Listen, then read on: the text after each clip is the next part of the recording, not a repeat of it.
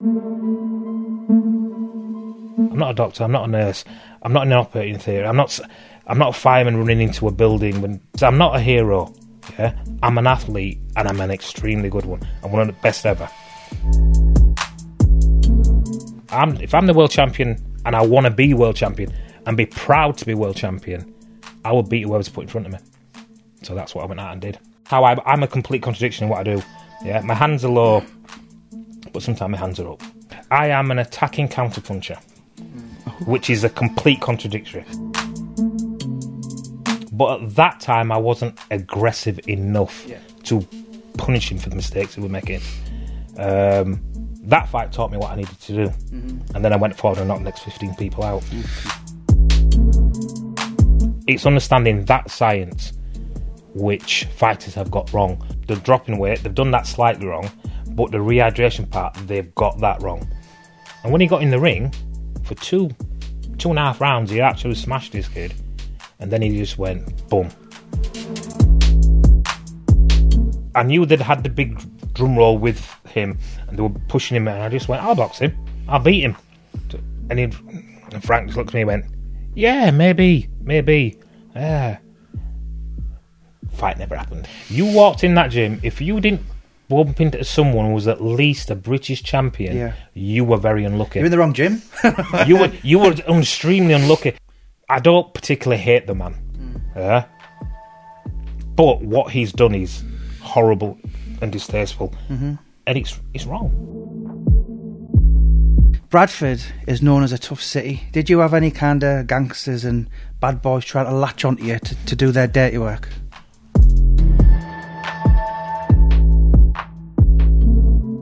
The end of the day, you do your job, I do my job. My job gets more recognition than yours, but I'm brilliant at what I do. But at the same time, it's just a job.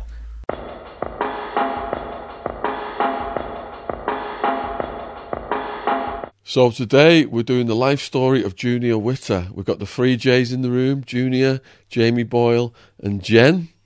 And Junior was the nemesis of the boxer Ricky Hatton, but he did not dare risk stepping up to the plate, did he, Jamie? Yeah. do you know? Do you know? It's an interesting story. Uh, ten, ten years that fight was spoken of. The British public demanded it, and it just never. You know, when they, when they were both coming through, Ricky was the WBU champion. Junior was a British Commonwealth European. Ricky was saying, you know, he hasn't brought nothing to the table. And then when they were both world champions, Ricky was IBF and um, WBA. And then, WBO. no, it wasn't. It was IBF against Kostya Tszyu and then yeah, well, WBA against Maussa. So in this time, Junior had um, won the WBC, which was vacant from Floyd Money Floyd Money Mayweather. yes, Floyd. Uh, so you know, I didn't know what he had to do to get the fight, and um, us British paying public never got to see it. But it's a crying shame. It really, really is.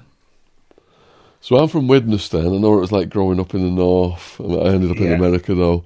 And you, you said you're from Bradford. Yeah. So what, what was that like for you growing up in Bradford? Um, it's funny because it was obviously it's very multicultural, um, and it changed. It, obviously, it changed over the years. But like when I was younger, um, I was in a predominantly Asian area. Um, the black community within Bradford was extremely s- s- spread out really well. That was really intermingled. Um, but yeah, we, there was some. Um, there was some times when you stood there, you thought, "Yeah, it's getting it's getting touchy tonight."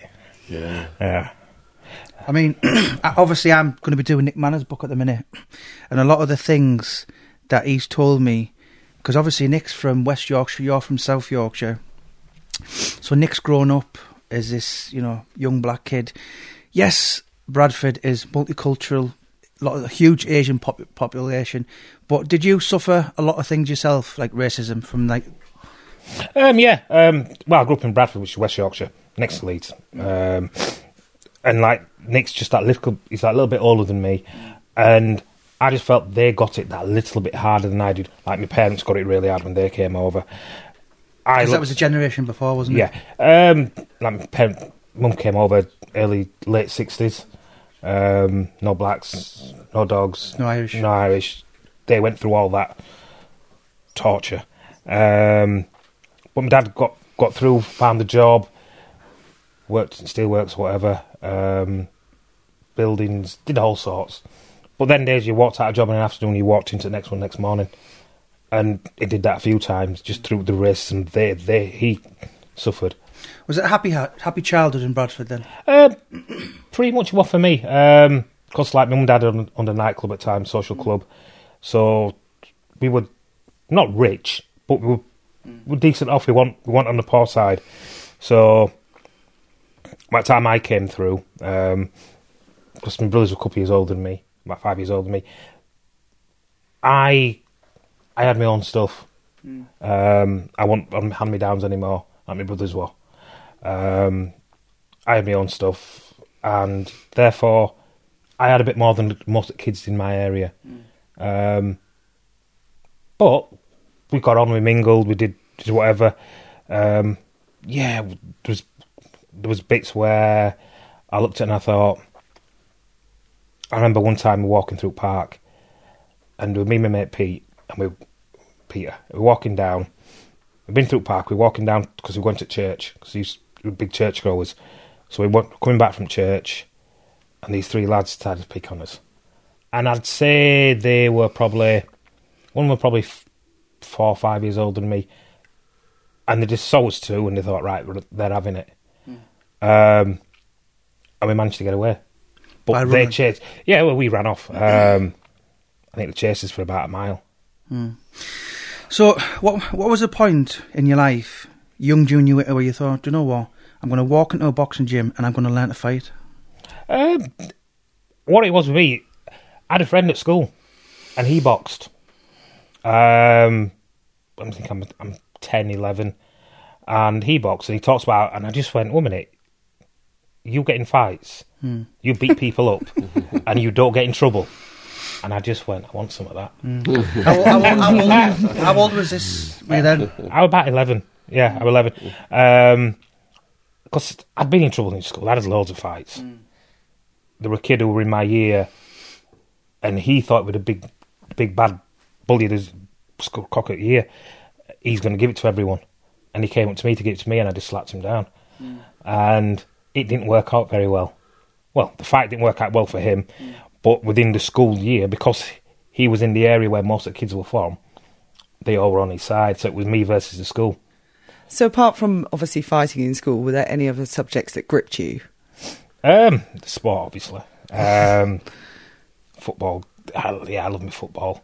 Played cricket. Did all normal stuff in PE and stuff. Um, at that stage, I liked my maths, which was weird. hated English. Absolutely hated English. Um, sciences, I were all right. I like my science as well. So I like my science. Um, I like my maths, but they were the only subjects that I really liked. Other stuff I'd sometimes pay attention to, but most of the time not. But um, like craft, woodwork, and that, oh, I hated it. I love woodwork. I hated it. we used to have a teacher called Mr. Wood, and he was he's a big bloke. He was probably six foot, um, but he wasn't like skinny with it. He was stout with it, and he was an absolute bully. What did he teach? Woodwork. Woodwork. Woodwork. Ironic. Mr. Wood taught woodwork. But- so, when you've sorry, go on. No. So with him, um, he were a bully. Um, I remember one at times he grabbed one of the lads for doing something minor wrong, and he picked him up and he shook him like a rag doll and he slammed him down on the seat. And I'm stood there looking at teacher. I'm just stood there thinking, if he did that to me, he's getting that hammer in his head. I'm telling you. But he got reported for it, but they didn't do anything. Um, I think he got a slap on the wrist. And I just thought, I don't get it because there's there's punishment and there's going too far, and that was way too far. Um, but yeah, he didn't like he didn't like me either. Um, but he never actually grabbed me. He never grabbed me, never held me. It hit. I'd seen him hit another lass on a, with a t- little piece of tool before, smack her on top of her head for not doing something wrong. Is, this back, is this back when there was canings and Yeah, stuff? yeah, okay, uh, it was- Back when would there was actually- canings. Yeah, Really? Yeah, You know about canings, Jen? Yeah, it was, Yeah, ruled- it I was, didn't it was think you were that old. in '87. I don't look that old. I agree. No. yeah, yeah. But I was, but that even when that finished, even when canings has just been banned, because I remember when that happened, it done. I've seen him do it then. Um, Have you ever been caned? Only no, I've been threatened a few times. So, away from away from the school, you went into boxing. Were you a natural? Bradford Police Boxing Gym.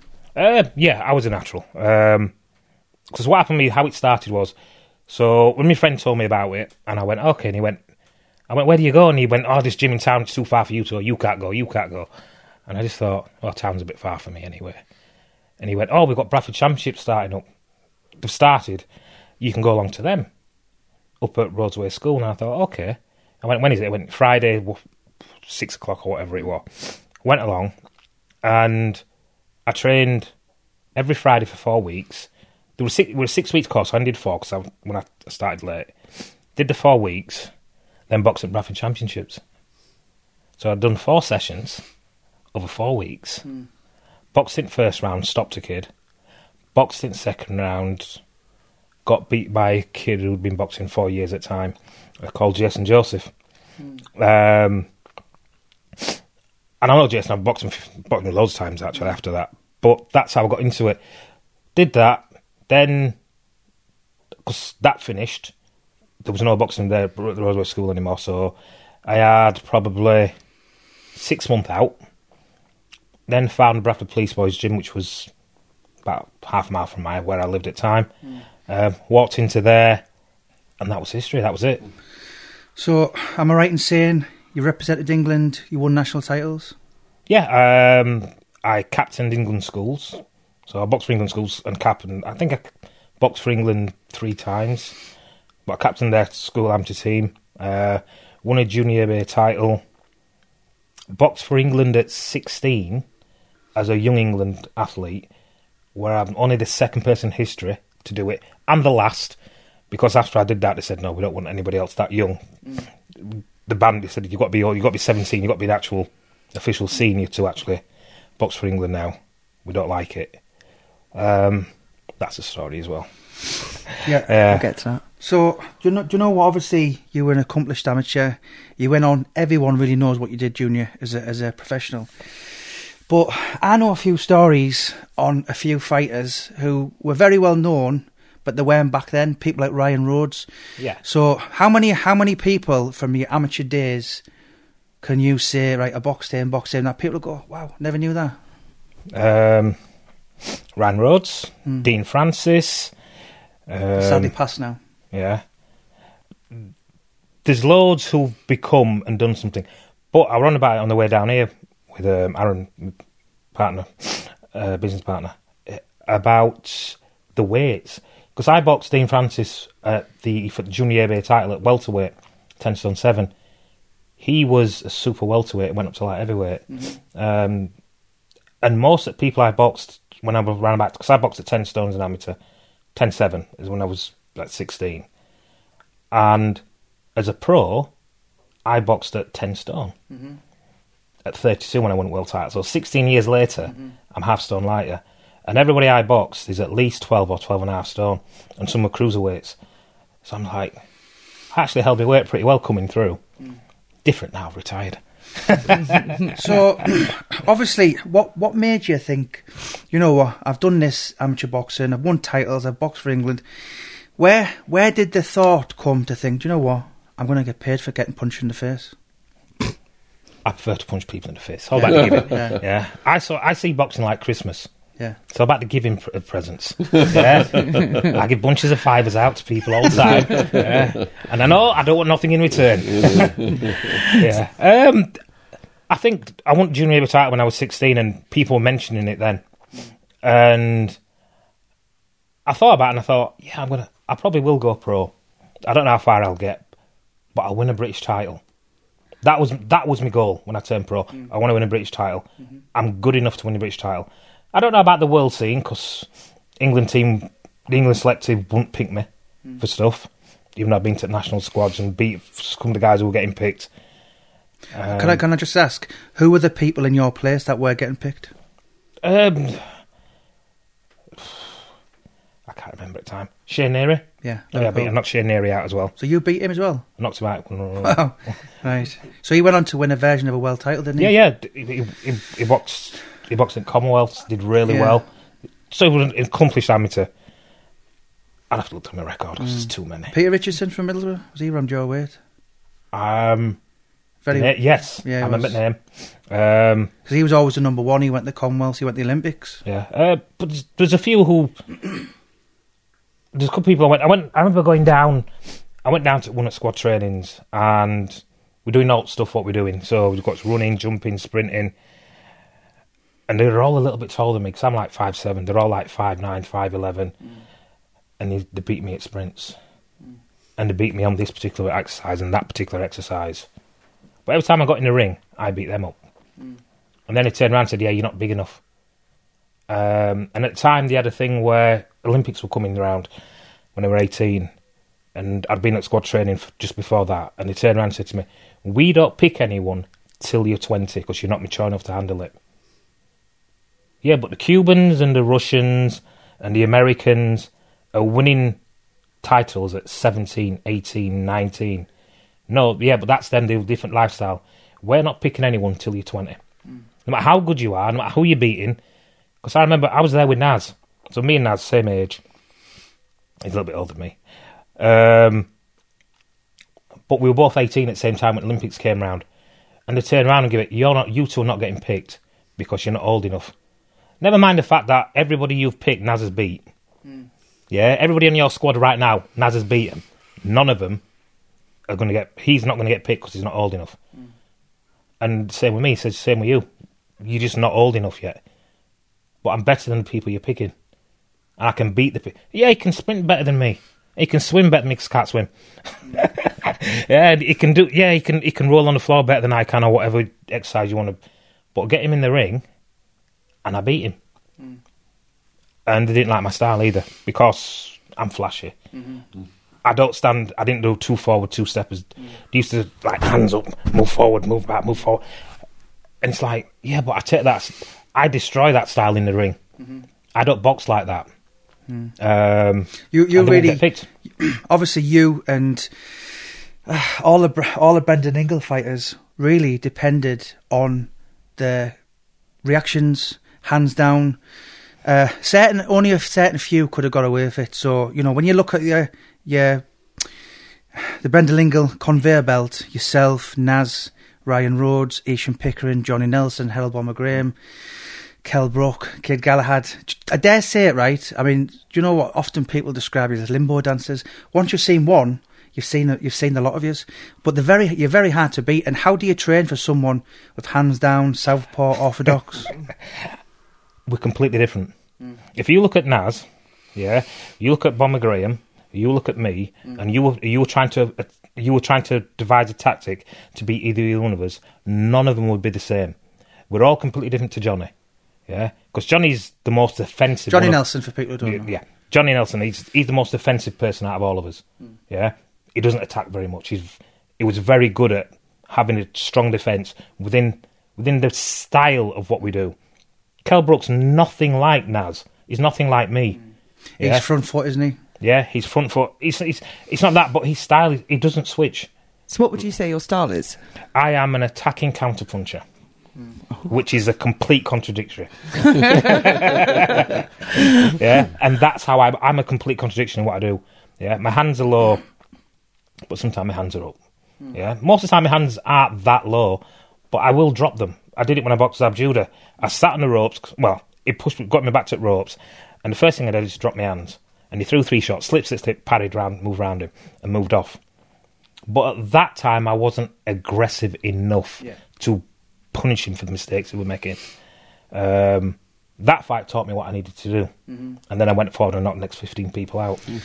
Yeah. So for, for people who don't know, Zab Judah was really a future Hall of Famer. Fought Floyd Mayweather, fought Amir Khan.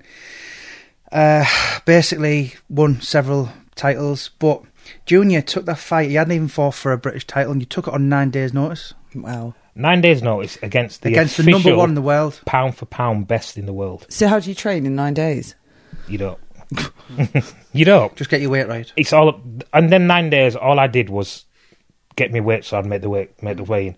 There's no point of tactics. Yeah, we talk tactics, but realistically, I'm not planning. You can't prepare in nine days to box an elite fighter if you're not, mm-hmm. which I was. Is I was in good shape. I was ready. I was. I wasn't. I was probably about nine, ten pound off my weight. So I dropped that weight, and that's what I concentrated on doing within them days, making the weight. Once I made the weight, so that's the day before, then I'm thinking about right this tactic or that tactic. So you've got to lose nine stone in Nine pound. nine pound. I was going to say nine stone. Sorry. Woo! Still, I mind. I had my morning coffee. I promise. Blonde- Um, blonde but, moment. yeah, blonde moment. but um, yeah, so you had to lose nine pounds. How do you do that? Is it Um, saunas?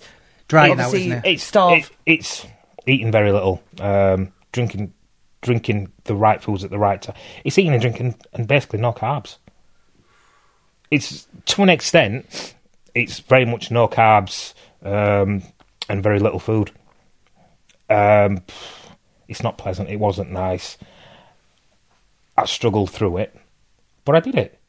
And then once I'd done that, I rehydrated properly. And the thing with people people get wrong about boxing is not the fact of the weight you lose; it's weight the way you lose it, and do you hydrate properly after you've done that? And that's what people get wrong, because after you've after you've weighed in, you've got basically twenty four hours for a title fight. I think it works out drink. 36 hours, really, doesn't it? dip- yeah, but you've got minimum a day. Yeah. Within that, you've got to drink plenty, and you've got to drink it the right amount and the right food before you have food, after you've had food, and it's understanding that science which fighters have got wrong.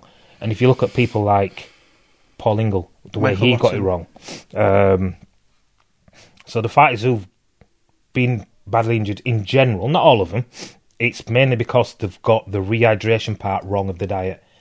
So the diet before, the drop in weight, they've done that slightly wrong, but the rehydration part, they've got that wrong. I had a fighter, well, I had a fighter, Ingles had a fighter, um, and he dropped his weight right, he did everything right, weighed in, and then the part between weighing in and getting in the ring, he just went, he was told exactly what to do, how much to drink, when to drink, what to eat, how long, and he just went, yeah, I'm not bothered with that. You know what, I'm gonna, I'm gonna sleep through this. I'm not gonna, instead of getting up and having his breakfast, he slept, and he got up at midday, hmm. and then his breakfast, then for his lunch, he ate half the food he was supposed to eat, and he had a bit to drink, and he did everything wrong in the 24 hours between weighing in, well, 24, 36, whatever it is, between getting in the ring, and when he got in the ring, for two, two and a half rounds, he absolutely smashed this kid, and then he just went boom. Collapsed. Then, then, then, then that energy level just dropped completely, and he stayed in the fight, stayed in the ring, and then in, I think in the in the tenth round of a ten rounder, last half minute, last minute, he got knocked out. Now, the fight had gone the distance, he'd have lost the fight on points because he didn't have the energy to fight. Mm. But if he rehydrated himself properly and done that bit right, he'd have had the energy throughout the whole fight. And how common is that? Uh, too common. Was it trial and error for you in the beginning? Did you ever miscalculate when you were learning? Oh, I've miscalculated a few times, definitely. Um, one of my fights, I boxed a kid from Dewsbury called Steve Conway. Um, we boxed over in Ireland. We took that fight at on the Wednesday, boxed on the Saturday. So I had a lot of short notice fights. So boxed on, did made the weight, weighed in because I had to check weight straight away on the Wednesday. We had to weigh in for the fight and weighed in, and I I normally eat probably four or five hours before a fight. And I got to the venue where we're having some food because we were going to we were just uh, one at pubs. Went for something to eat there, and they didn't have exactly what I wanted, which was the first problem. Then I got there, ordered the food. The food took an hour. Hate it when that happens. Yes. Yeah. Was someone It's in- sabotaging you? yeah. So then I ate, and then I ate too much of the wrong stuff because I I was overconfident. I was overconfident, so I ate the wrong foods. I ate too much of it. I finished. I led. I went back to the hotel room, sat down, and I just went. Ah, I don't want to move. Oh no! yeah, don't want to move. Yeah, Yeah, you're boxing in two hours. Hurry up. yeah. So gets ready, gets to the venue, gets warm up. The warm up doesn't go well. Um, but I'm boxing, I'm performing, I'm topping the bill. I mean, we're in Belfast, and I think it was Belfast. It might have been. Anyway, uh, it was Belfast. Definitely Ireland. Box, and I get out, and because everything's gone wrong, my timing's gone, my distance has gone, everything's off. Power's still there, um, but I don't perform at the level. I get caught with more shots than I should have get. I get caught with. But then, all together, just came together just for that bit. Got a few shots together. Um, hurt him. I think he injured. I think he injured his shoulder at the same time, and the fight got stopped. So I was going to stop him anyway, but I wanted him to come out to actually take a proper, a proper shot. And I thought, right, I've finally got everything together now.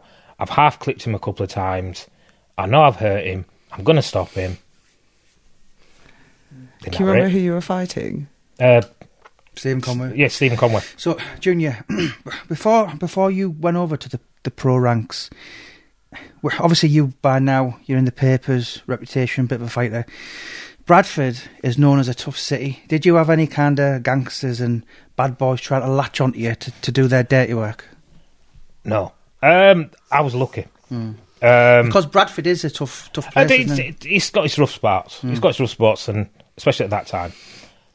But my mum and dad run the, ran the nightclub, and we play a lot of reggae music. It's known as Black Black Club, but the clientele in my dad's club was extremely mixed.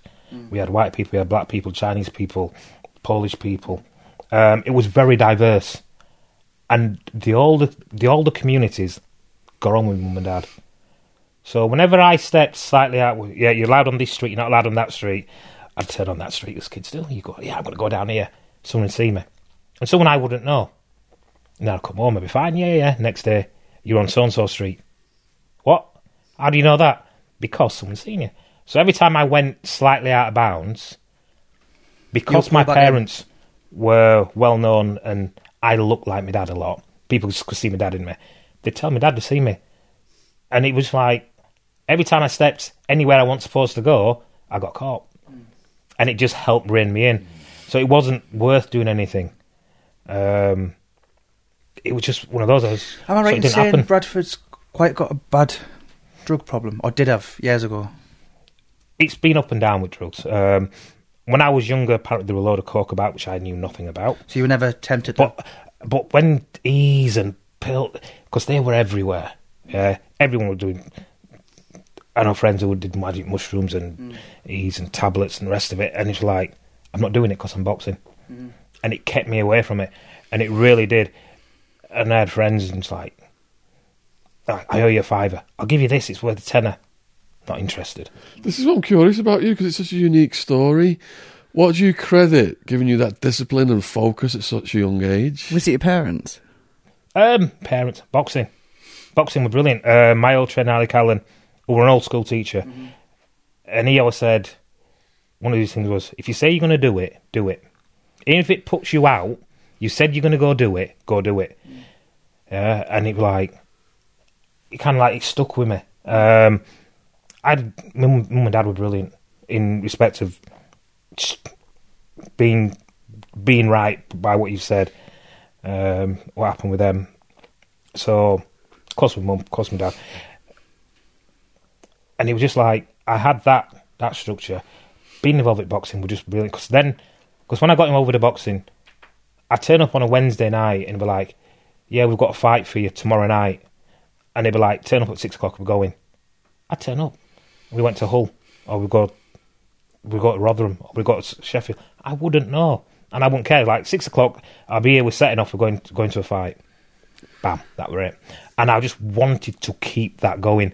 It was like if I get involved with the drugs 'cause- and smoking and doing anything like that, it's going to take it away from my ability to fight. What about just going out nightclubs like lads do? You know, pick, you know, hitting on girls and stuff like that. Wasn't you? Of course, you did that. yeah. I was going to ask, being that your parents owned a nightclub, did they get any trouble during that era? Um, yeah, mum and dad did. Um, I I was very sheltered within that respect. Everything was kept away from and I think that was because of the box. that was because of the boxing. Because my brothers knew more. They would oh yeah, they were four or five years older than me, um, but they could see more. Whereas I, naive, very naive, and I was kept naive to a lot of stuff that was happening. Um, yeah, I've helped out club when I got into my teens and stuff, and I'd done some bar work, and I don't mind. I didn't. That were all right. Um, but going out, socialising, chasing girls, yeah, I did plenty of it. Yeah, Did you have a regular girlfriend, or did you? Just, um, I did after after a while. yeah. So, how, how did the young Junior Witter cope with when you're 17, you're 18, you're 19, and all your mates are saying, right, we're Let's going go out to, on a yeah, we're going to Club M, we're going to all these nightclubs, have this. Were you ever tempted, or did you just think, no, I'm going to be a world champion, I'm going to be a British champion? I didn't actually think. Um, I was. I didn't particularly. I just thought, no, I'm gonna. I'm boxing, and if I start taking drugs, I won't be able to box. And it just stopped me in my tracks. What were you like with alcohol? Um, I wasn't bothered. I I drink. I'm not saying I didn't drink because I went out and had a drink. Um, especially like Saturday nights, Friday nights, Saturday nights. But I wasn't. It wasn't be all and end all. I would have a drink and I like to drink, but I wouldn't. It wasn't be all and end all. And when I when I turned pro, that's when things changed because I just at that point I went, if I'm going to be a professional athlete, I can't go out and get pissed all the time. So that's when it just went boom, not drinking, and it just started cutting down, cutting down, cutting down. So that was So my what? next, oh, sorry. The, the next question was so you're going to go pro, you think, right, I'm going to get paid. How did that famous, well famous Wincobank gym come into your life? You've seen all the stars, you know, Naseem Hamed, Ryan Rhodes, you know, all over Sky Sports for many, many years. How did you end up there? Um, it was always somewhere that was appealing to me. I remember Ryan. First time I saw Ryan, I think Ryan Ryan Rhodes. Ryan Rhodes.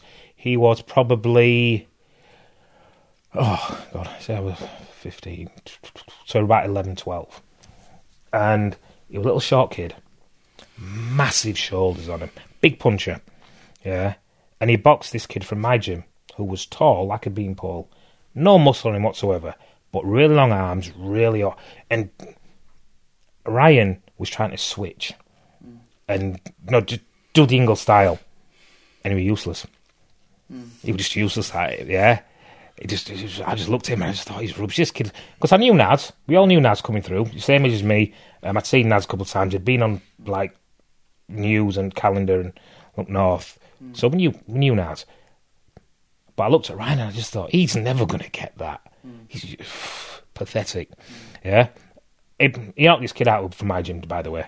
Yeah, because he's a big puncher. But when he did catch him, I went, he's a massive, he's a fighter. He's not, a, he's not a, he's not a boxer. He's a fighter. Forward, four or five years later. No, actually, forward, it's probably seven years later. Ryan's eighteen. I'm 24, 22. Fight comes up, me and Ryan Rhodes. Ryan's is now Ryan's now a middleweight. He's coming down. I'm a welterweight, so I've I'm like, yeah, just push up a little bit. It'll be about 10 10. Yeah. I went, he's never going to make 10 stone 10. Officially, he did. um, got in, I boxed him. And the first thing he did, he done with me with a shot, hit me with a shot. And I just went, I feel like that big. Because that's what it, it proper done with me three times in a row. Would you say that was your most challenging fight? No. No, definitely not. But it was challenging. So I had that. And by end of round, I got myself together. Second round went out, got on top of him. Third round went out and smashed him at pieces. So first round he smashed me. Second round I just won in my eyes and by a lot of people's eyes. Third round I smashed him. Fight result, he got the he got the nod, he got the win. Um, I was furious. My trainer were furious. I said, right, we're going to have a rematch. Right, we're going to. And Brendan went, yeah, okay, we'll do the rematch. Uh, we've got a show in three week. Next week, you turn pro. yeah.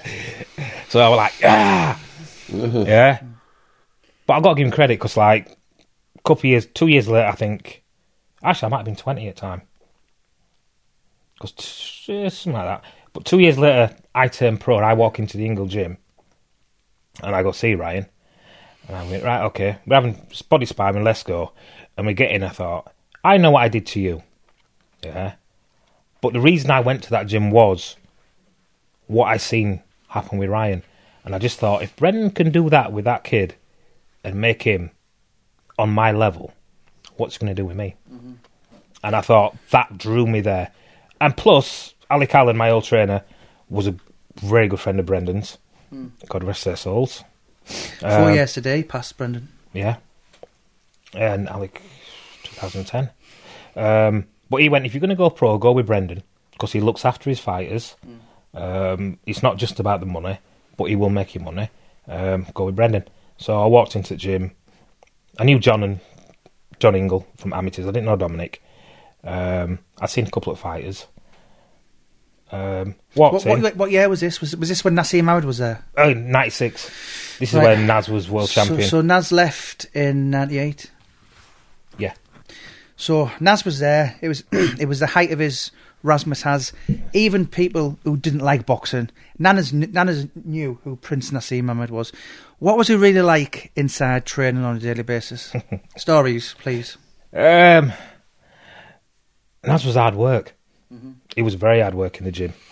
Um, but yeah, I went in and and I think m- m- m- the partner at the time says the first thing you said when you came home was Naz shows Brendan no respect in the gym. Really? That's the first thing you actually said to me, and I just went. He says that was the first thing you said about the whole training thing, right? Well, and I just went, yeah, he didn't at that stage. Um, he was world champion. He was flying. Everybody was giving Naz everything, mm-hmm. and Sponsored by Adidas, everything yeah, wasn't it? everything was everything was flourishing in that respect. But I just thought when I walked in, Jimmy didn't give Brendan any respect. How so? just the way he talked to him, what he said, what was happening, that ain't happening, I'm doing this, I'm doing that. And like you can say, I want to do this, I want to do that, yeah, or we're doing this, or we're doing that, in a respectful way. Naz didn't, and I just, I just found it hard to actually swallow. Um, yeah, it didn't. Naz from because I knew Naz in amateurs. We went to squad tra- we went to England together and squad training How good was he? brilliant. He was absolutely unbelievable. Um, the right fighters would always beat always beat him, but at that weight, the power he generated, at featherweight, he was unbeatable. Um, So you were, let me think, three weights above Naz. yeah, Did he ever hurt you? no, he never hurt me. He's caught me with loads. Um, and realistically, at that time, he was walking around the same weight as me. Was he? Yeah, he's walking around 10 and a half, 11 stone. Um, comfort and be happy with that. That's where we were happy at. But he got down, he made weight. He always got down to weight. I sparred him, I sparred him within that, in that time frame, I sparred him quite a lot of times. Um, he was, he was special. Hmm. That's But he what, could have been what great. Pickering said to me. He said, he said, I've watched him in training and he was mind blowing. Never mind what you're seeing on telly. He said, what he did in the gym every day, he he said it was an experience to watch. So what prevented him from being great? Ego.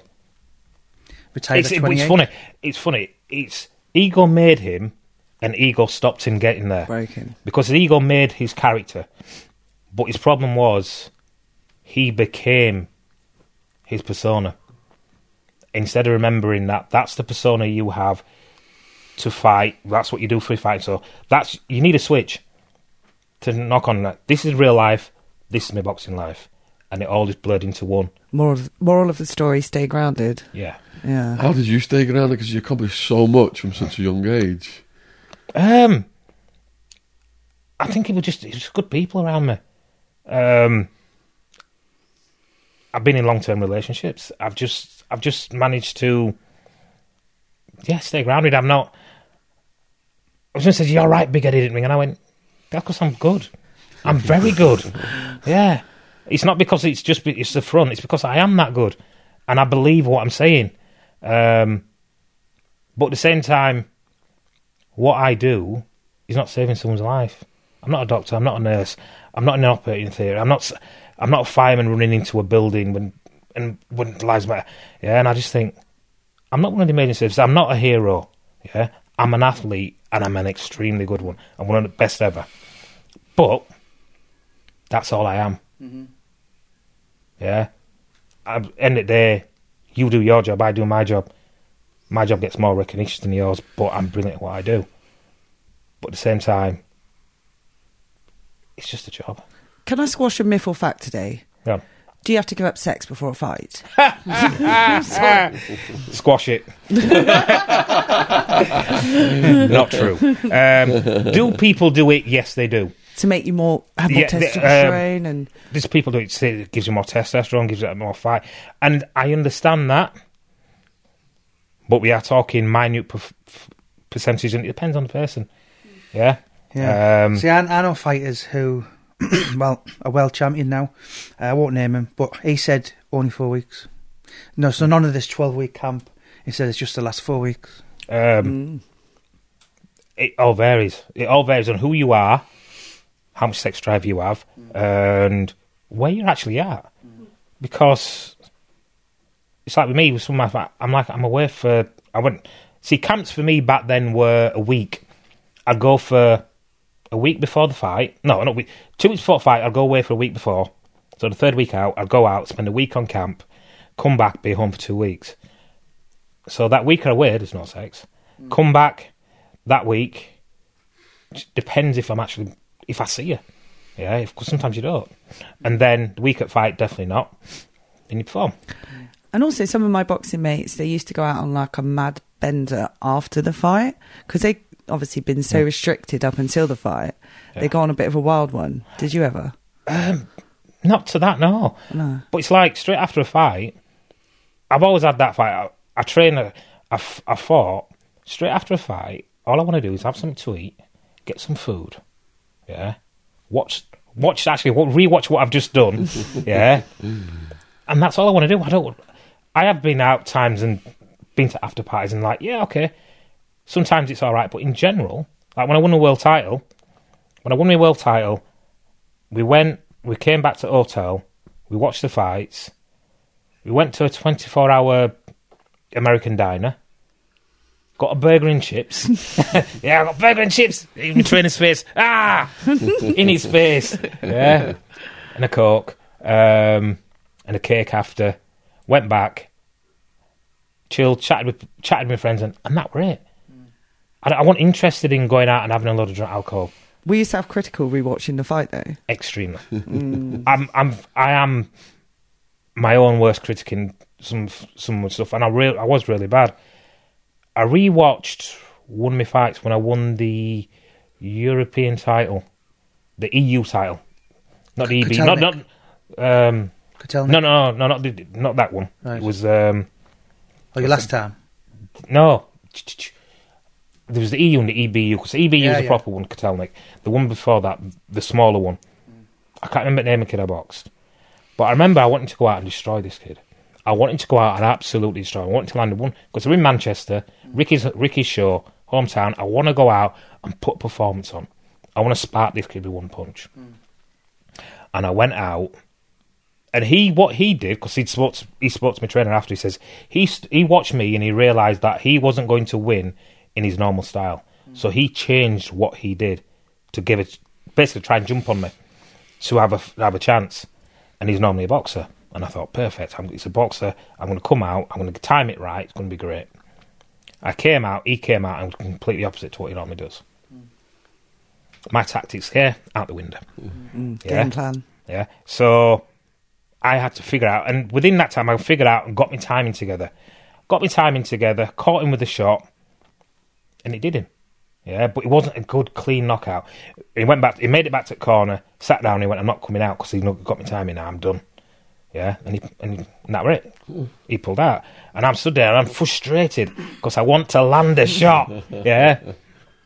And I, and I, and I, and I wouldn't watch the fight back and I because I, I really was I was upset with myself, and I thought, right, no, I'm not I'm not even going to watch it. I'm not going to watch it. Then a couple months later, I watched it. I thought, it wasn't that bad. It wasn't, it wasn't terrible. We've got free podcast today, Jen. You all right to grab the Magic Mind drink? Two secs.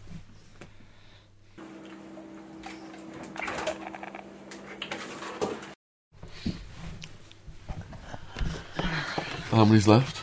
The last one. What? Yes. We've got 30 podcasts to film over 17 days. I'm having this one, Jen. no! so, how's Magic Mind helping you, Jen? So, since it is that lovely time of the month where women um, get a bit grouchy, I found it's helped me with the fatigue, the stress levels, the anxiety, the boost I needed to get me through this week of hell. Great. And why do you take Magic Mind? Because it is natural and it just gives me that boost in the morning. Sets me up for three podcasts in a day. So, which ingredient helps you and why? So I read up the ashwagandha reduces stress and anxiety, and I found that really helped. Yeah. Fantastic. So I'm going to recommend Magic Mind because so many people I know just ram that coffee down in the mornings. You can get your fix right here, but with more natural ingredients. I have a 20% off code to share with you guys. It's Shaun twenty, so it's S H A U N twenty. to use it. You can go to www.magicminds.co forward slash Shaun S H A U N and enter the code. Shaun twenty. at checkout. The best part is that they have a money back guarantee. If you get the subscription, it's a 40% off. My 40% off code only lasts 10 days, so hurry up. Yeah. But I never thought anything of it. Then when I rewatched it last year, I looked at it and I thought, ooh, that's 10 times better than how I had it and managed it in my mind for all them years. It was way First better time you that. watched it in all them years. No, it wasn't the first time I watched it, but the first time I, I watched it would just just watch the fighting as a as a pundit. Just as someone sat down watching a boxing match. Sit down, and watch the boxing match. Did that that will work that and I could see all the shots that actually broke him. And I could see him landing and I could see it happening. But at the time I didn't want I wanted that glorious finish. I wanted that big finish, that big KO, one big right hand or a left hook, or whatever shot it was, to spark him out. I wanted to spark him out. Didn't happen. So But it's, it's boxing. obviously, me and you were we, we're going to be doing the book literally next week now. I met you a couple of years ago. Watch your fights. Now, let me tell you, and let me tell everyone else, this man is very different. Getting to know to how how I thought he was on the screen. Do a lot of, do a lot of people tell you that, Junior? oh yeah, Because a lot of people have come up with me and they've said, I can't believe you're doing Junior at his book. He's a knob. And it's like, what, one guy, one guy said, the most, the most disliked fighter ever is doing a, do it, uh, is getting his book written by the most hated author ever. Oh, so, so we're a match made in heaven. oh yeah. Listen, uh, I got a friend, yeah. um, and he were at, he were at college in Donny doing um, photography.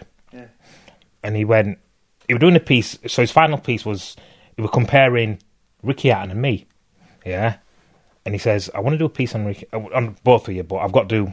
And he went, "I've got loads of stuff on Ricky Hatton, but I need an I need an in depth picture with one of you for the for the piece." And he went, "I can't make it to Chef Manchester." So he's come to Sheffield because hmm. it's ten minutes that it's ten minutes on tram. And thought, oh, cheeky sod. But he's coming, Jim, and we've got talking, and he expects me to be this really Yeah. arrogant, horrible person. Mm-hmm. And he came in, and I went, "All right, what are you doing?" He goes, "Oh, I'm doing this college piece." I went, "All right, cool." We got talking, um, and he's like, he couldn't believe how the fact hmm. I was just I'm just me because I'm just me. And he's like, "You're nothing like what I expected." Yeah, hmm. and I mean, Shaun and Jen We've known him probably years. don't appreciate what you're trying to say because Junior was the guy who turned up after Ricky Hatton's fight, press conferences saying stuff like, "I will destroy you." I That's fight So, talk. so a lot of people are like, obviously Ricky Hatton's like everyone's mate. He's had a pint with everyone, so everyone loved Ricky Hatton. So if Ricky Hatton was Luke Skywalker, this guy was Darth Vader. He was a badass. Do you know what I mean? But you played that part. You played the pantomime villain. I did, but it was the only role that was left for me. because I couldn't be the good guy. Good two good guys don't. It doesn't make. Yeah. they're not. No one's interested, and he was number one without a doubt. Yeah. No matter if you were Joe Calzaghe, he played second fiddle to Ricky Hatton. Mm-hmm. So you had to fall into the baddie role. I, there was no other role for me, and that was the that was where I was pushed by Frank, and then Frank made he made that he work against for for Ricky and against me, um, but it's understanding everything while it's happening. Very naive, yeah. I'm still very naive. I'm still learning, um, and I didn't realize how much detriment it was doing to my personality, my my persona. It Um, was selling him tickets, but it wasn't doing you any good. yeah. So what what was the role of managers and agents and all that then? no agent. Um, my manager's your manager's role realistically is to work with your promoter, as in to get the best fights. Um, is your friend, so your manager's your friend. Your agent, he, if but I didn't have an agent, but an agent is the person who's going to really take on your because there was no social media either. Mm. There was no Facebook. There was no Twitter. All there was was the Sunday papers, mm-hmm. yeah, which Ra- Frank Warren wrote the wrote the articles for. So who's he bigging up? Mm-hmm. Who's he not bigging up? Me. I remember I boxed my tenth fight. I no my ninth fight. I boxed ninth tenth. I boxed a kid called Jan Bergman. Now Jan, I boxed. I took this fight at two days' notice Again? three. It might have been three. It was three or four. It was three or four. Um, Jan Bergman it was six rounder. Jan Bergman was the IBF number three in the world. He had thirty five fights. He'd won thirty four. He'd only lost to Kostya Tszyu, who was the official number two pound for pound fighter in a close fight. No, he'd lost. He was number and- one in your division, though. yeah, yeah, it was number one, and it had twenty-eight knockouts. So his opponent pulled out, failed his medical. Um, I think he failed an eye test, so he had to get redone. So they offered me the fight. Two days' notice. There's your money, which is my most money I've ever had. And he says, right, you're going to get that six rounder. Not bother with six rounder. I've done eight rounder before. Mm. Two days' notice. Yeah, you're boxing. I have officially, when I asked John, I went, "What's his record?" He went, "He's won a few. He's knocked a few of them out." Those were his words to me. yeah, he's had a few. He's knocked. He's knocked most of them out. Yeah, you'll be all right. Wow. You say your manager's your friend. Is he really your friend? Come on. Um, John wasn't actually. John was a very. Um, your John, your manager's job is to be your friend. But what he did, but what he did was he said, "You can box. You'll beat him.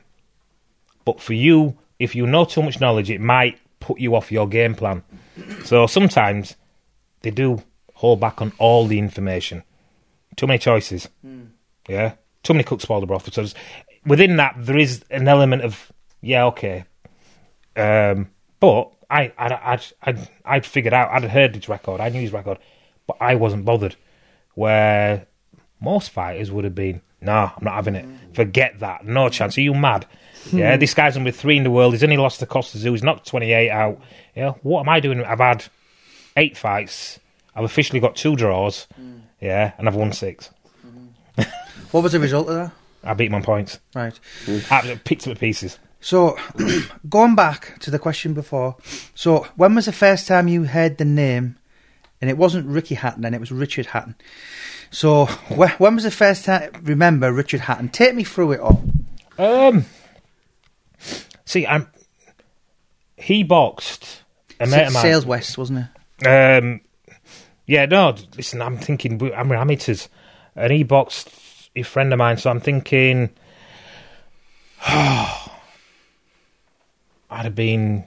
Sid was probably about 16, 16 17. So about 21 at the time, and he boxed a friend. He boxed a friend of mine, um, and he stopped my friend. Yeah. But he had a real good fight, and I, I rated him, mate. Um, he was a good amateur, a good fighter, a good pro, to be honest. But he stopped. Ricky stopped him. Yeah, and I went, "Oh, you must be good." Couple years, that time he was a little bit lighter than me. Couple, couple what, four years younger than me. So yeah, so I was probably about twenty-one when I first heard his name. But then the band the bandwagon in the amateurs was rolling with him. Yeah, He was Um, getting kids crying, wasn't he? He was like he, he was a big puncher. breaking ribs. He was a big puncher. He, he was a body puncher. And in the amateurs, there isn't many body Yeah. punchers. It's mainly head hunters. It's three rounds. It's a sprint. Yeah. a lot of people go for the head. It's very common. Body punches are very uncommon. Mm-hmm. But Ricky did that, um, which made him his style. What, what worked for him? Mm-hmm. Um, he had a really good shot to body. So, yeah, about 21 I heard. And then decided on the England squad, and he's like, yeah, he's going to box for England, blah, blah, blah. And I just thought, okay. And yeah, I heard his name then, but I wasn't phased, bothered. I thought, well, can- that's not me. So you can do that to anybody else, you're not doing that to me. Same as when I boxed Jan Bergman. Hmm. Yeah, I thought, yeah, you've done all that to everybody else, but no one's got my style. I switch more than any other fighter ever has. I could switch every other shot. Which is your most comfortable side? Orthodox. Okay. I'm naturally an orthodox, but I started switching on my own when about 14, 13, 14. Because where my old trainer used to tra- used to teach us is we'd have a training room upstairs, and within the session we spend half an hour in the training room, and we go through the basic shots: jab, double jab, triple jab, and you go through the whole ABA manual, going through all shots, and did it all one year. Then went back next year and did it all again. Got to the third year and I just went, forget this, right? This is boring, right? I'm saying I'm doing it southpaw, and I just did it southpaw, and then from then I just got better and better until I started taking it into sparring, from sparring to fights. And when I were on top, I was good with it, and someone put me under pressure. Went back to orthodox, but yeah, So Ricky Hatton. So obviously, you know, Ricky Hatton Hmm. got famous. His fan base grew. And did you know? Hang on a minute. I've got a nemesis. I've got a Benn Eubank, Froch Groves. This is the guy in my division, and I need to put put it on him. Was there something in your head in the early days where I thought I'm going for this guy? Um, I'll tell you what it was. We went to I went to a show in Manchester. He was boxing. Uh, there was him, Farnell, and Gomez. And Gomez was the ticket seller. Back then, when they first started, it was all about Michael Gomez. Yeah, Farnell was second, and Ricky just was just tagging along with them. Yeah. He was a tag along at that point. Um, years later, them two fell off, and Yeah. he came through. But I remember being through it, seeing it at that show, and he boxed, and I was stood with Frank Warren, and he was just Frank Warren was like, yeah. And I went, I went, I'll box him because I was just looking to fight, and I want to get, and he had a bit of publicity behind him, and I knew that in the amateurs, well, what did what did he get? Um, world number one or Uh, he went over to. I don't think he got number one, but he was in Russia and they were calling him Little Tyson. So he had a spiky blonde hair. Yeah. Uh, Well, so he- he, he- won. He won the ABAs in '97 when he was. So I think he was 18. Hmm. So that he, literally, I think he had one season. Then he, he went pro. I think one of his first fights was on the the Naz Kevin Kelly in ni- back in Hmm. Yeah. the '97. So Yeah. I'm It, sure wasn't, it wasn't that fight, but it was another show. But he boxed. I remember he boxed, and I knew they'd had the big drum roll with him, and they were pushing him, and I just went, "I'll box him. I'll beat him." And, he, and Frank just looked at me and went, "Yeah, maybe, maybe, yeah." Fight never happened. No. And for 10 years it was spoken of. So, and not that I want to put you on a spot or out, not that we've got a forthcoming biography, j- jazz hands. but, um, but do you know what? Why, in a very, very subtle, creepy way, sneaking around the houses, why didn't the fight happen? Whose Uh, fault was it? Ricky's, Why? hundred percent Ricky's, because he could have. Because Because you said to me Because at one there's point time. he wanted it. A little very-. There, there was a very small, about a week window. Okay. Um, but what happened is, as you're a massive star in boxing, you get to pull the strings as a fighter. And if you want to box someone, which everybody in the country wants to fight, it will happen. Yeah? And that fight been talked about for years. And he could have done it. He could have made the fight. And he turned around and he just went, nah, don't want it. Um, I know at times Frank didn't want it because it's money, so I understand that. His parents didn't want it because they didn't want him to get beat, and he didn't want it because he was scared of getting beat. But it's like now he's on about the, he's done an exhibition. He's got an exhibition coming up. Marco Antonio Barrera Marco Antonio Barrera, his mate. Yeah. So one minute, I'm coming back to, to to please all my fans, my millions of fans who've helped me out through years, have made me absolute millions. Mm. Yeah, I'm going to put a show on for them. Yeah, the biggest rivalry that ha- that's happened in British boxing. Yeah, I can make that fight happen still. Yeah, and it will sell. It will make money. Mm. So instead of doing that, I'm going to say I'm coming back. I'm going to I'm to have a little exhibition with my friend who's been to fights who I've trained with. Yeah, we're going to make millions between us. We're going to give a small percentage to charity, which they will, and I'm I'm glad they're giving some to charity, but it'll be a small percentage, and the rest of it's going to go in our pockets. And it's me, and my mate, who, who I get on with, we've seen, and there's no. Oh, I can make the fight which the British public would love to see, Yeah. and it Even will now. make. Right now, it'll still sell. Yeah. yeah, it'll sell out any venue. Box yeah, office. um, it'll be bigger than Khan Khan-Brook Yeah. because it's always been bigger than Khan-Brook, and it's still bigger than Khan-Brook. But I can make that happen.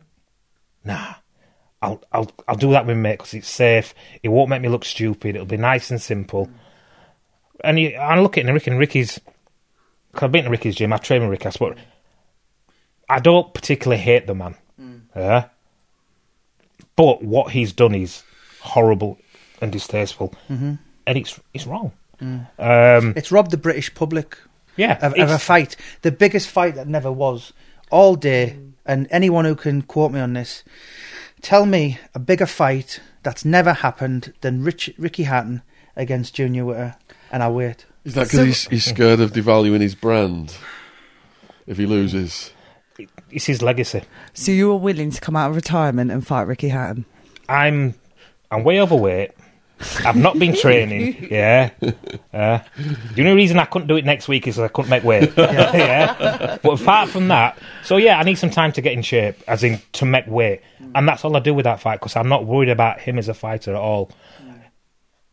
Um, and would I do it? Yeah, of course I do it, and he knows I do it. There's been a couple of people who've pro- approached me over the last two years from exhibitions, started getting that bit of publicity. Yeah. They went, they went, would you do an exhibition? I went, what for? Yeah, and they went, well, if I got someone, I went, who? They went, they've mentioned, I went, I'm not interested. And they went, Ricky, I went, yeah. Hmm. Is he the only Straight one up. you'd Rick- come back for? Oh, Mayweather. Yeah. Oh, Mega money. Yeah. But realistically, Yeah. Rick, it's Ricky, Ricky and Mayweather, I'd do them. Hmm. Of course I would. Can I ask you, how do you think, how do you think Witter v Hatton would have played out? Tell me how the fight would have went. I think would have come out, he'd have come at me, I'd have moved round, I'd have moved round, I'd have picked him off, I'd have picked him off, I'd have picked him off, um, until He was cut or something. um, I think if it was in the very early days, Mm. He suffered from Yeah. cuts, didn't he? yeah, because he suffered from cuts before he had his, his eyebrow shave, I'd have cut him to ribbons. Um, if it was after he's got his eyes done and he was in his peak, as would you say, I'd have knocked him out in probably four rounds. I wouldn't have gone past four. Confident. So Three another, or four, maybe. another fighter you were named. Well, you weren't just named because you was official number one. Was the biggest star on the planet, Floyd Money Mayweather. So how how did you get to number one? Tell us the full story. Um, a lot of time, time, traffic, and beating everybody. Um, I became number one in, twice in my career. Once for WBO, Who was the champion for then? Zab Judah. Okay. So that was the rematch. I was number one for a year. The fight never got made. okay. It never seriously got talked about. It did actually once get talked about seriously, and they pulled some excuses. I'll go into another time um, to make that fight get put back on back shelf. And I went from number one to number three to number eleven in their in WBO rankings, and I just went, "It is what it is." You, life's life's not fair, not fair by, and I think that philosophy, understanding life's not fair, you're going to get shit. Hmm. Yeah, you're going to get stuff which is not fair and you do not deserve. Deal with it and move on. Pick yourself up and get on with it. Yeah, you've been yeah, you've been kicked when you're down. Get up and move on. Because everything else carries on if you don't. Exactly that. So, what is your most challenging fight to date? Um Vivian Harris. Um definitely Vivian Harris. And by all accounts my greatest performance.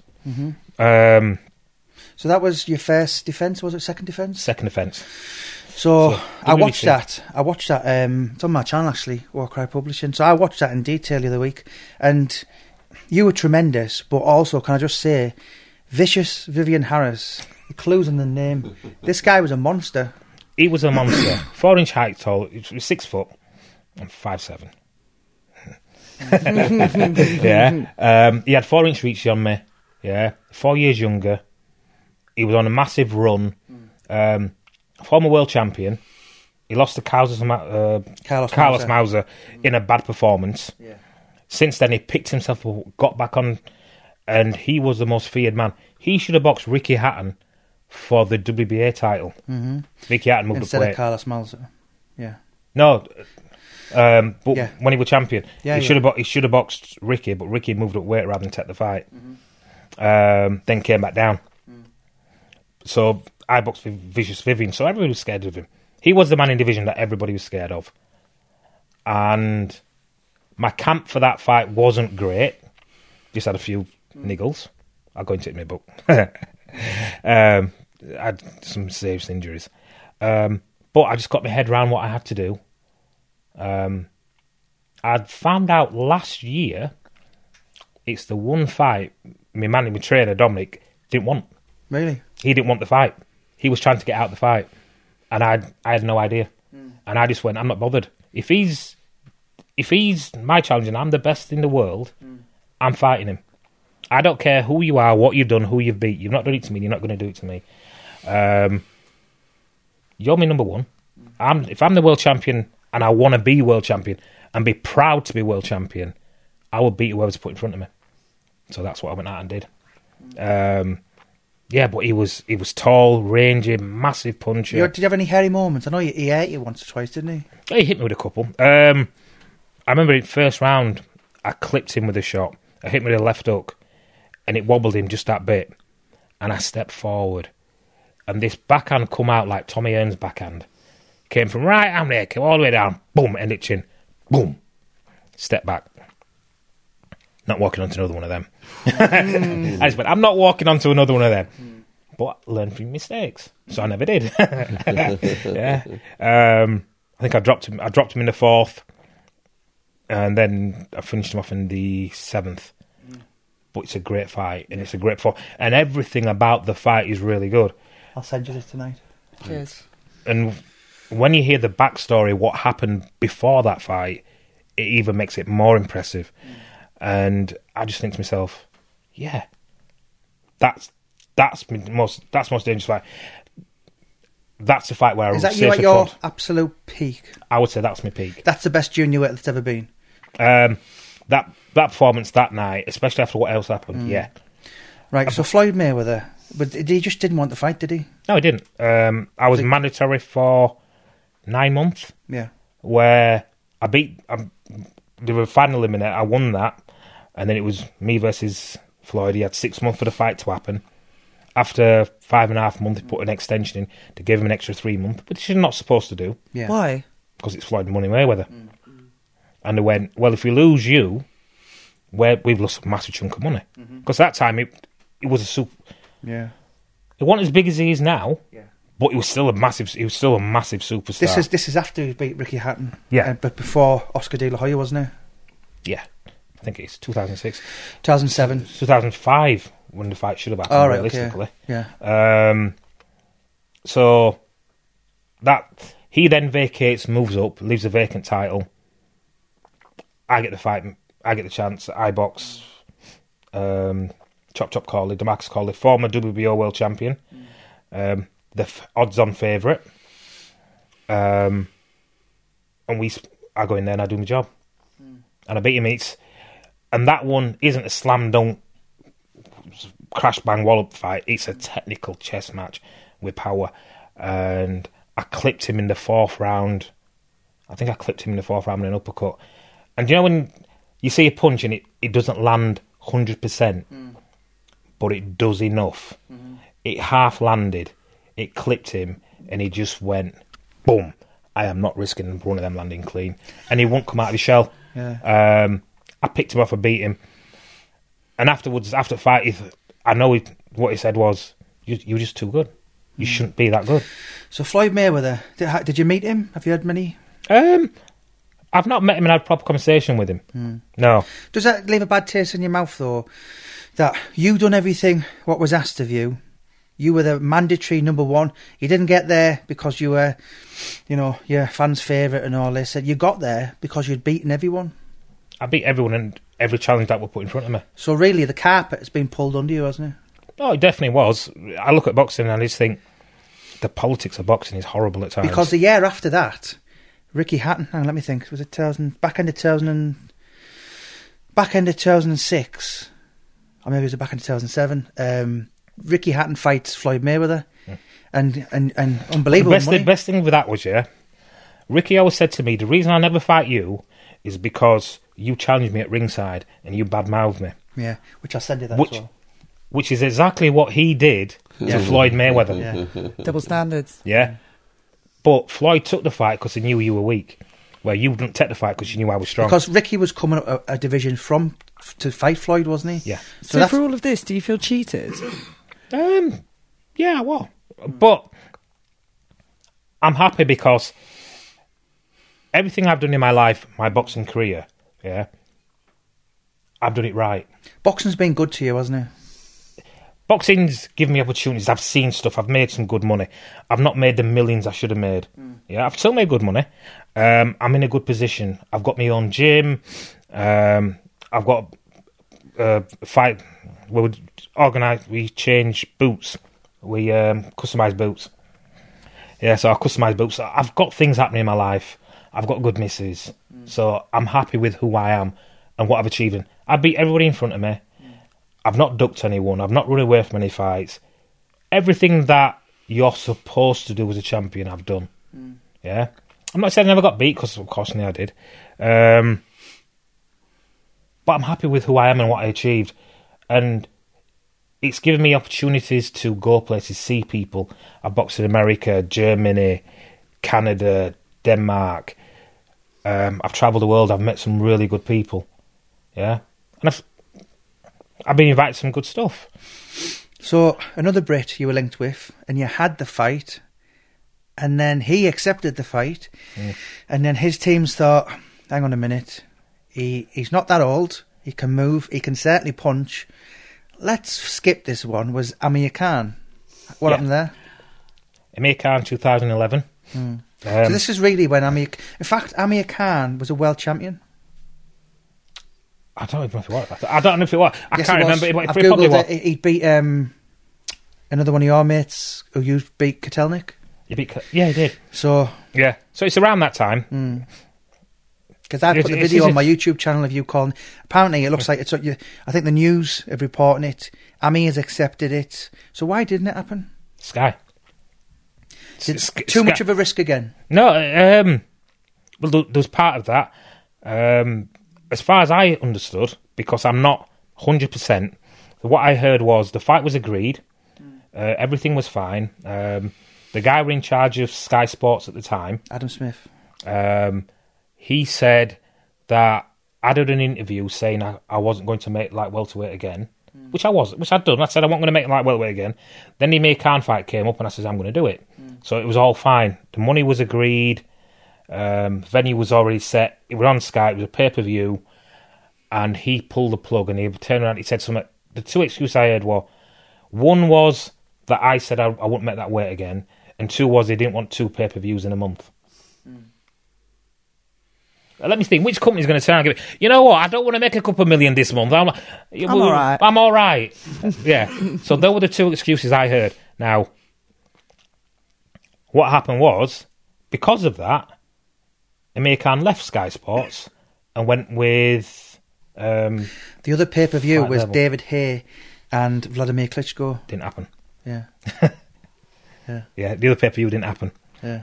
Um, yeah, so he left Sky Sports and he went with. Oh, what do they call now?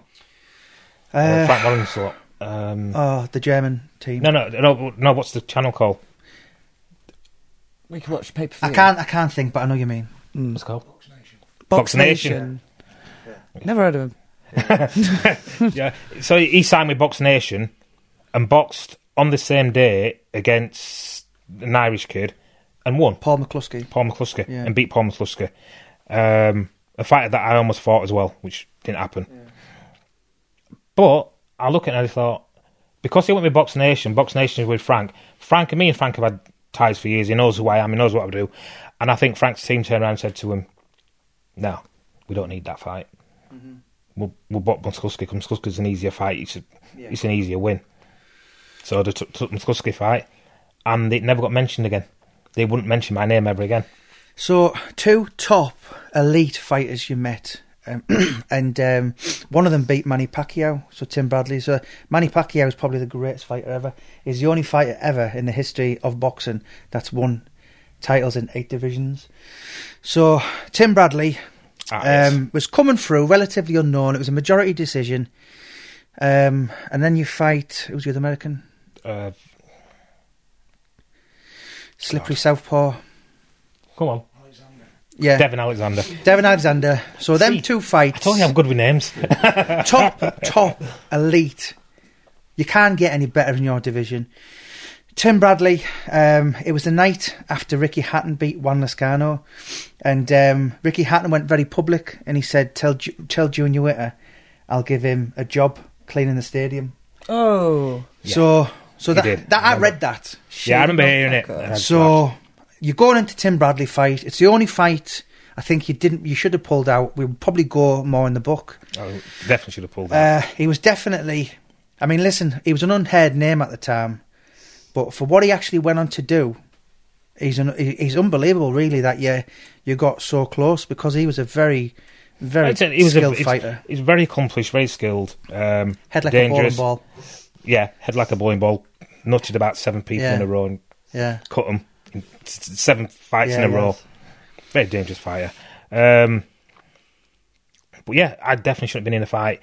My mind was elsewhere. It's the only fight I've walked at ring and thought I just want to go home. Yeah. I don't. I didn't want to be in the ring. I didn't want to be there. I didn't want to go in the ring. Uh, I was contracted to do it. You got to do what you say you're going to do. Um, I felt like my back, my hand was twisted up my back. I went into the ring, and I just thought, I've already peaked. I know I've peaked. Peaked about two weeks ago. I've got very little left in tank. I'm going to go in. I'm just going to box him, win him on skillful because I'm technically way better than him. He didn't impress me. And there was nothing about what he did that made me think this is a dangerous fight. Yeah, yeah, he's a decent puncher, but technically, them punches are not going to land on me. So no matter how big a puncher you are, if you do not land, it doesn't matter. So I looked at him, I looked at his technique, I looked at his style, and I went, yeah, he's he's good when he stand there and do that. He's very dangerous. Um, I got in with him, went through motions, got clipped, went down, got back up, and he's like, oh, big punch, and I just went, there's nothing in it, it doesn't even hurt. Majority decision. Split decision. Um, Channel Five. So the fight was Channel Five live back in and 2000, I just think, if I'd have been in Scotland, I'd have won eight rounds. Yeah. so, uh, Devin Alexander as well. That was another. Uh, do you know what? We'll leave that for the book. But do you know what? Boxing is a very unforgiving sport, and fighters who I've met hang around a bit too long, and the faculties are gone. Where you now, you're still a good-looking guy. You're gonna do a you're gonna do a forthcoming exclusive biography with this very handsome author who's hated a bit as well. but um, you know, but looking back on your boxing career, Junior, looking back on it all, you know, looking back now, middle aged, pipe, slippers, granddad, flat cap, you know, proper Yorkshire granddad. looking back on your life, do you think, wow, it was all a dream, or are you happy? Yes, you could have had the big pay per view fights, but you know what? what? What I say is British, Commonwealth, European, and a world champion. So really, you completed the sport of boxing. There's nothing else you could have done. At the time, I'd, I look at it and I think, yeah, I, I did everything that was asked of me. I've achieved it. I've not ducked anyone. I've, n- I've not run. I'm happy with what I did in boxing. Outside the ring, financially, I should have done a hell of a lot more. Mm. And that sometimes grates. So every now and then that'll grate on me. But realistically, I'm happy. I'm happy with who I am and what I achieved. I'm happy where I am in my life. Everybody wants more money. Mm. But I know people who are multi-millionaires and, just- and and they're completely unhappy. Yeah, and I know a guy who officially achieved a lot. Mm. Um, got paid a hell of a lot, and is miserable as out. Mm-hmm. But I remember Ricky um, because he come into he come into Ingle Gym. when Ricky he- Hatton? Ricky Hatton when I can't remember. Can't remember. It was when he'd all, all his family fallen out with him because he fell out with his dad because Yeah, dad yeah, nicked- yeah. nicked It went public. It was in the books and all this. yeah, so his dad had nicked some money from him. And he'd come into the gym and he sat there and he went, and his missus had just split up for him coming up to mm. Christmas. And he had someone sparring someone in Ingle Gym. And he come in and he went, and he just looked down and, what's up? And he just went, what have I got to be happy about? He says, half my family don't speak to me. I've got no missus. I've got a load of money in the bank. And he was sad character. And I just went, you've done what you've done. You've, you're in that position because you're in that position. But you've, you have actually achieved, and you've had loads of. Hmm. He's had loads of opportunities. He's met loads of people, met all his idols. He's, he's done everything. Everything's been given to him, Yeah. and he's sat there and he's unhappy. He's had Oasis walking to the ring. He's Yeah. had he's had Beckham sat there, you know. But can I ask you a question? Do you think there'll ever be a time in your life when you'll sit down, even when you're seventy and you're eighty, and you'll have a pint of Ricky Hatton, and you'll go, "You utter," and you'll have a cuddle and all this, and or I don't know. Listen, listen. I think forever, whether you like this or not, and whether Ricky Hatton likes it or not, yous are going to be forever linked. There's this kind of bond. And uh, do you know what? I'd still love to see the fight now. You know, Ricky's fighting in July. Uh, I, I would personally love to see that fight in November. So, do you know what? I, listen, there's no doubt about it. I'd do it. Yeah, you do Um, it for free because you once not- went it's- public and you said I'll fight Ricky Hatton for free. It- I did. It was on telly. yeah. yeah, but no, it's uh, everyone's paying for what they're doing, but it's more a case of I'd do it because I'm still, I'm still Upset. me. I'm not upset. I'm, I'm, I'm comfortable with what I did. I'm, com- I am what is known as.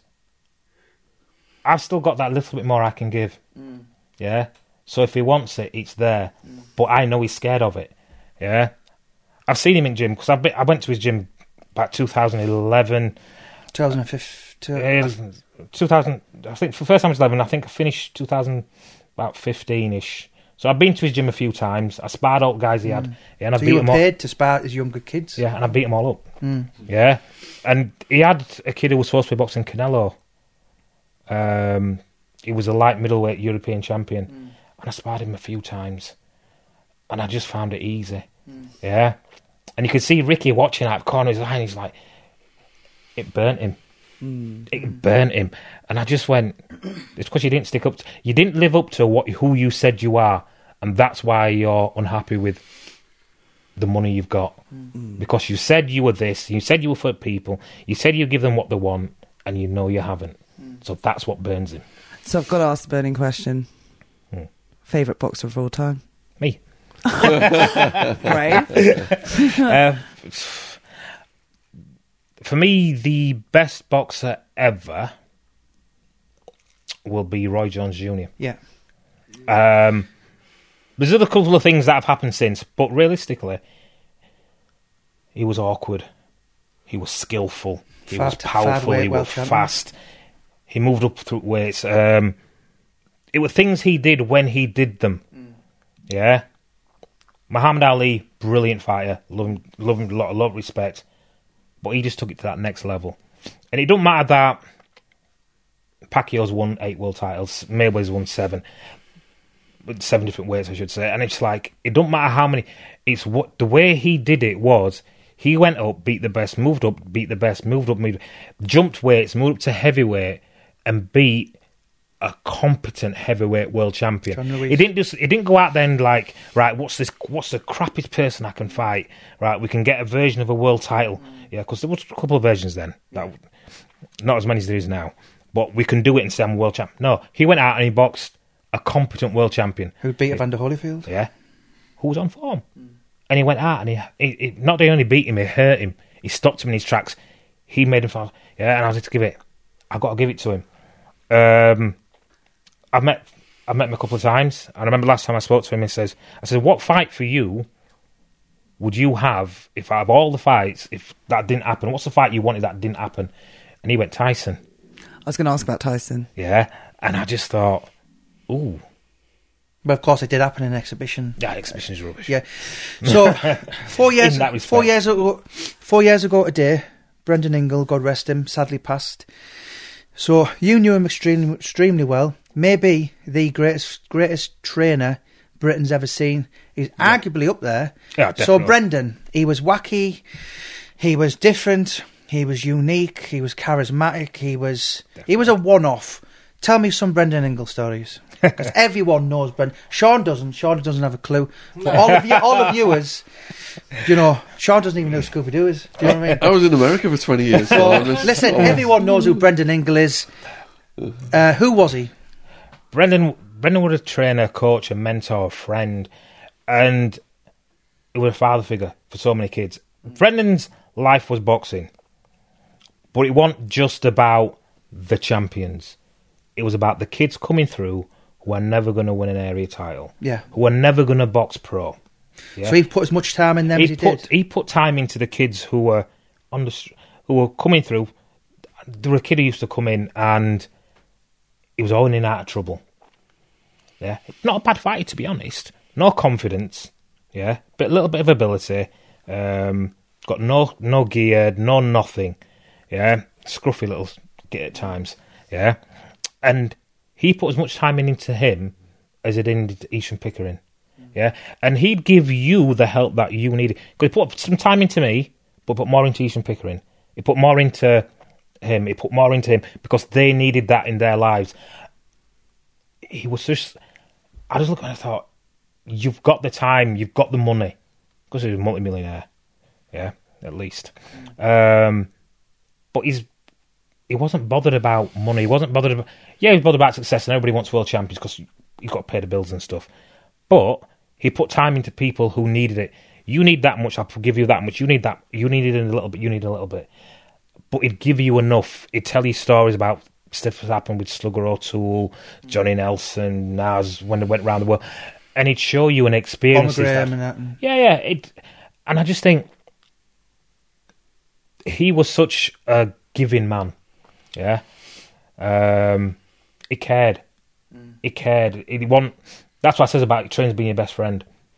He, well, your manager being your best friend because he was part manager for, for, for part of my career. Um, he cared about me. He wasn't as much as he wanted me to succeed and achieve what I wanted.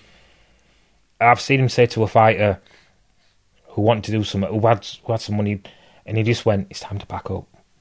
He went, "You're just starting to get hit too often. You're getting caught in sparring. Pack up now. Yeah, I don't want you to box again.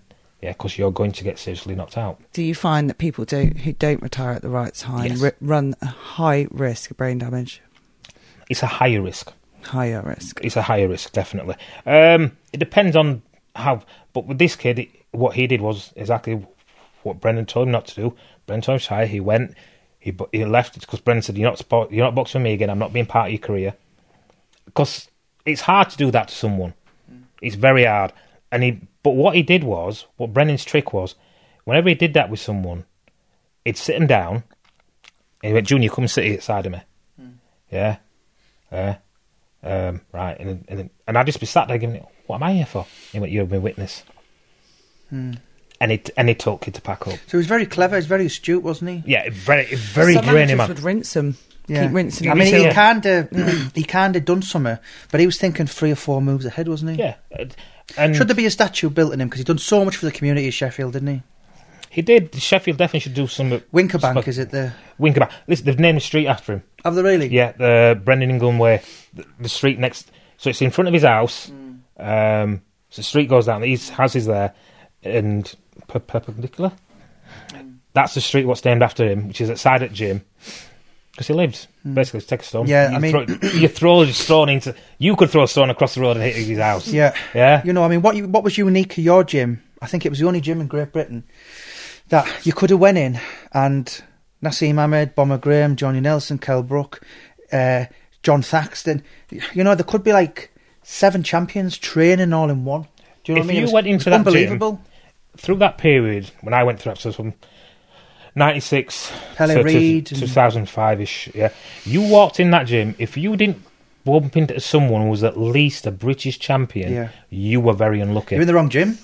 you were you were extremely unlucky. You walked in when no one's in because the gym must have been empty. yeah. Because there was Johnny, there was Ryan, there was me, there was Keaton, there was Ke- Facey, Keaton, Bus- John Buster Keaton. Esham Pickering, Kid Galahad.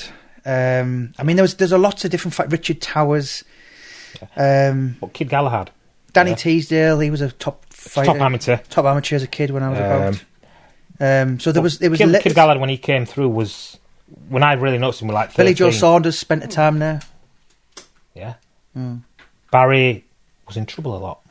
Brendan spent a lot of time with him, brought him, kept him away from trouble, talked him into being a better hum- human being. Yeah, talked him to seeing. Yeah, we know what he does that, and we know he does that, and he's involved in this, and he's involved in that. Don't get involved with it. Come away from that lot. Get involved in boxing. Spend your time. I remember Brendan brought when when Barry first walked in gym, Kid Galahad. Um, Brendan made him do lines for four hours just on footwork. Explain explain to the viewers what. now, is. footwork is uh, so you're basically going. There's a couple of lines on gym, Pa- painted floor. yeah, so you move across in set manoeuvres, and it's boring as Mm. it boring gets. It's as boring as, bo- as boxing gets. Mm. Yeah, and Brendan used to make him sing a song as well. we Pink just- and yellow and we did some, Yeah. songs. I still do that. Mine. yeah, and they don't like it, and we never dancing did. and all this and Dancing, singing. Irish dancing. Oh no, Yeah. I've done that with Brendan. Yeah, yeah. We've done that. Um, but it was just with the lines, you just repeat and practice your, your basics. So your straight jabs, your left shots, your one shot, uh, your left hooks, your right. So you just move up and down the line, practicing certain moves. But it's extremely boring. So you go up and down twice, three times, by third time you're bored. And then you use, and he, he kept made him do it for four hours. To- Is just that to almost make to it test your discipline? Discipline. Yeah. Yeah. It's almost Uh, a break him as well, isn't it? It's and it was it, it get him into the system. This is what you need to do if you want to be champion. Yeah, and Barry did it, and Brendan was very happy. Um, and then from then he spent time with him. He says, "If you're willing to give me that, I will put this into you." And he helped Barry out, talked to him, educated him, just general life. Right, well, that person's going to do that, okay. In two years, he's going to be in prison. No, he's not. He's he's good run this that. Two years later, he's in prison. I remember Brendan saying to me in '99, "Yeah, Floyd Mayweather will move up from super featherweight all the way to welterweight and maybe light middle and win world titles in all weights." He said that then. He said that Made in that '99. prediction. So in 2006, 2007, Brendan went public because I found this the other night. Brendan, to quote Brendan Ingle, said Junior Witter would stand Floyd Money Mayweather on his head. So that was Brendan Ingle. That's how much faith and confidence he had in you that you were going to beat him. Now, whether whether that would have happened, I don't know. happened. But yeah, but do you know what? The people who give uh, Mayweather the most problems was the people like Zab Judah with your style. So I definitely think you would have caused some kittens for half a fi- for half a fight. I'd have done more than that. The thing was, he's on Mayweather's on record as saying his most hard fight for how many years was a guy called Emmanuel Uh, Burton. Augustus, yeah. Emmanuel Augustus. He changed his name as well. Yeah. Um, Emmanuel Burton Augustus. And he's known as the drunken master. If you ever Google the drunken master of boxing, you'll see him. Yeah, he's unbelievable. He He's- pretends he's- like he's drunk. So one minute he's boxing, then he's got his down here, then he's up here, passes and out. he's, he- he's you've never, Almost. You've never seen. Then he has a bottle of white lightning, and he's got. You've never ever seen anything like him, and, and he's like people are what? People struggle to deal Yeah. with him. And Floyd's gone down. He's the hardest person who's ever boxed. Yeah. And he is what's technic what they technically call what they call these is as a top class journeyman. You couldn't only the ha- elite beat him. Yeah, Yeah. he's a gatekeeper. Yeah. But for me, he does a lot of the stuff I do. Mm. But he hasn't got the power. He hasn't got the finish. He hasn't got that, that little bit of Mm. Nasty spite you streak. need. Yeah. And he doesn't punish people enough. So I look and I just think, well, he does a lot of stuff I do. Mm. And I do vice versa. Yeah. Not not because we've studied each other, just because that's how we've developed. Yeah. And I went, but I'm more aggressive. I'm I'm more ruthless, and I'll finish him. And I, because we looked at Mayweather fight, obviously, of did, and I looked at shots that I would throw against Mayweather in certain circumstances, and I just went, but I'd just do that, yeah, and I know I'd do it because I do it, not because I've seen people say, yeah, I'm just going to hit this, I'm going to hit you, I hit Johnny with this shot, and then Johnny Nelson just moved out of the way because he's, because it's predictable. The shots I throw aren't as predictable. They are extremely effective. So when it come to it, I'm very confident I would have beat Floyd. Hmm. But I think it was an absolutely brilliant fight. Hmm. I've I've just had a flashback to the end of 2007. So, Boxing News interviewing Junior Witter, and they said, "Junior, what's your what's your best punch of 2007?" Do you know what he said? He said the punch that Floyd Mayweather left check left hooked him and made Ricky Hatton run into the um, Head post. head post and, and post. knock himself out, and the the backlash and hate you got off that was unbelievable. but that, but that's that's that's a microdot of what kind of things he put out to the public. So of course people go, oh, I can't stand that Junior Witter because everyone was in love with Ricky Hatton. But you know, said- did you do that what- for a reaction? Um, part of it was we we're talking about Ricky Hatton because Ricky Hatton, I think he retired around then. Yes, And he they did, said, for they said, years. What's what's the most memorable thing about Ricky Hatton? I went when he when he headbutted the post after that checkup because that's what it was. it had just happened. I'd just seen it. I'd watched it the day before. Boom, and I just went, "That's funny." That.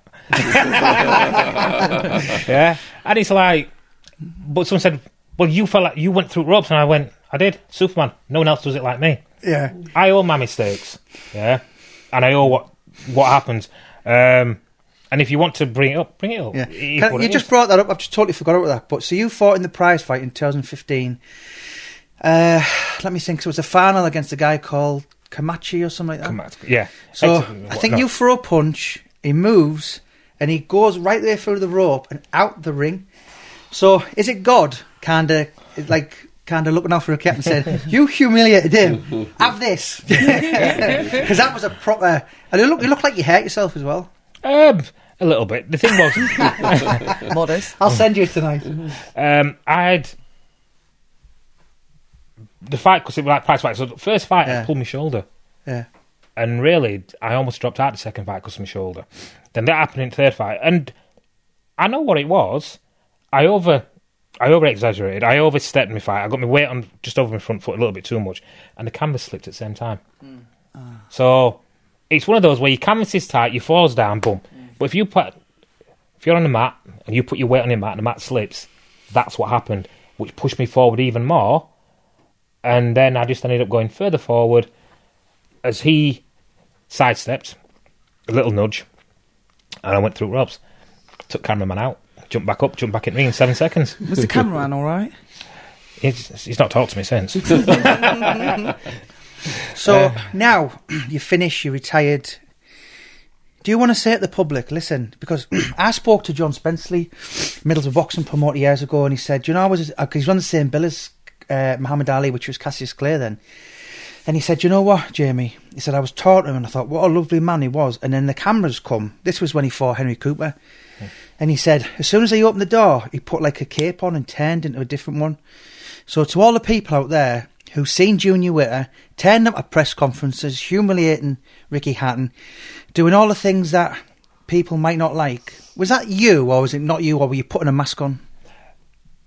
listen, within boxing, you've got to have a personality, a persona, and that was what I was given.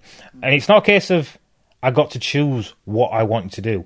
That was the only thing that was left for me to do. So I did that, and do whatever you do to the best of your ability. So I did. Yeah. Yeah. Um, people don't understand how quiet I am. Yeah. Yeah. And it's like, do I get nervous? Of course, I get nervous with stuff. But you just got to get on with stuff. So, um, yeah, everybody has doubts, this and niggles and that, but I'm, but I'm just a guy. So, in the ring, under the spotlight, talking boxing, my persona comes out. Yeah. And I get big because I was that good. Yeah. Yeah, I was that. I had that ability, and I did that. But put that when at the ring, that goes on the shelf. Not forgetting, you were a kid from a council estate in Bradford who thought, you know what, I'll give this boxing game a go. I might be a British champion. So then went to the Commonwealth level above, European level above, versions of a lower world title, which is probably levels above, and then the big one. So you probably done everything you ever thought you could have achieved. But looking back, are you happy now? Yeah, I'm, I'm still happy with who I am. I'm still happy what I achieved. I would have liked more recognition for what I achieved. Yeah. Because that fight, when I boxed Jan Bergman, mm. the world number three, yeah, it ran a Naz bill in Manchester. Naz gets double praise. Was it Paul Ingle fight? I don't even know. Yeah, it was I, I wasn't. Manchester. I do not care. Yeah. I'm not bothered about Naz at that point. Naz does whatever. Naz is doing his thing. So Naz has got double double play spread. All of the fights come through down column, down column. The last little bit, two little lines, like mm. that big, two little lines saying Junior Witter beat Junior Witter beat Jan Bergman six rounds to nil. That was it. Wow. So imagine that. Yeah, I'm boxing the number three in the world. Uh, three days notice, two three days notice, and I get two lines saying I've won. There's no commentary. Is that the They Sheffield didn't Star? um, no, that boxing news and Sheffield Star as well. Um, I don't think they give him much more than that. But you got to look at it as Sky didn't even show the fight, so they recorded it because it was it was a fight they wanted to hype up because they wanted to showcase this post, um, this opponent for a future possible opponent for Ricky. Yeah. Um, or no, they had a Kostya Tszyu fight. That was supposed to be his next fight. Was supposed to be Kostya, was Kostya Tszyu for world title rematch. Or Zab Judah. So they were building him up for that. So they would get they had the press for it. Yeah, going out at world scene. They said to me, "Yeah, we recorded it because we were." I remember at ringside recording it, them recording fights. So did that, and they went, "Yeah, we sent it over to we sent it over to South Africa, and we've not we've not we've not transformed transferred it into format that'll play on British free TV, and we're not going to. Hmm. So when your face fits, you get the right properly to press. So, what, what do you think? Oh, go on. Do you oh want- no, do you want to go first? I'm, I'm feeling polite. What do you today. think about all these superstar YouTubers like Jake Paul, Logan Paul fighting or calling out famous boxers? Floyd versus was it Jake Paul? I tell you what, I've got a Sunday team that I play with in Park, and I'm going to call out Manchester United. Yeah. Why should you? Why should you be allowed, no matter how many fans you've got, to be allowed to box a quality opponent? Yeah. Why should you be earning? I understand the, the business side of it, yeah, but why should you be allowed to earn that much money when you're that poor? And they are that poor. Yeah. Um, Aren't they bragging they've made more than any professional boxer? Oh, that kind of that- that's that's the annoying part of it. It's it's true. They, a lot of them have earned more than ninety nine point nine nine nine nine percent of fighters. But he has he has made a fortune because he's been doing it since he was a kid, Jake Paul. Jake Paul. Did, So- he fight, did he beat? Did he beat Floyd? Was it? No, it was No. his brother who had an exhibition. Oh, okay. But he has he has actually made multi millions. So Right. so this is this is no joke. That Yeah. guy is seriously rich. Yeah. But um yeah, So- Jen, your question. Isn't one of them fighting Mike Tyson as well? Oh, it's not been confirmed. Isn't that not but- confirmed? No, no, no. But Jen, gone. It was just uh, so. In the whole of your boxing career, have you any regrets? Um, there's a, there's always things you tweak. Yeah, if you go back in your life, you go through. Yeah, I just tweaked that. I just I wouldn't have done that quite then. I'd done it a week before. I'd done that week. Yeah, if I look at fights, the um, if I look at when I lost my world title, that's the biggest change I would have made. Yeah, so that wouldn't have happened the way it happened. Yeah, because I would have said the pressure that I'm on, and the head of the WBC actually turned around and says, "If I'd have known that, yeah, the fight wouldn't have happened." Mm. That's what the head of WBC said at the time. Solomon was it? No, no, it was his dad. So Now- the time before he passed. you've been you've been asked by a lot of people to do your book. I'm glad you haven't because uh, obviously I've I've had it in my head to go and do it for a year. So Junior Witter, the avoided, the clues in the name. So why now though? Why when you're kicking on for fifty and I'm making you look really old here. Excuse me, I'm 22. no, but I think I think it's the right time. I think if you'd have done it earlier, it would have been because you've still got chapters where now, you know, it complete? Unless, unless uh, I think it is, unless Ricky Hatton, if you're watching, November. But other than that, the avoided. I'm look, I'm really really looking forward to it. I'm gonna put my head, um, get stuck into it. We're gonna spend about twenty hours in the next couple of weeks together, and uh, and then just basically get all the highs, the lows, the laughs, the the badness, you know. And it's your life.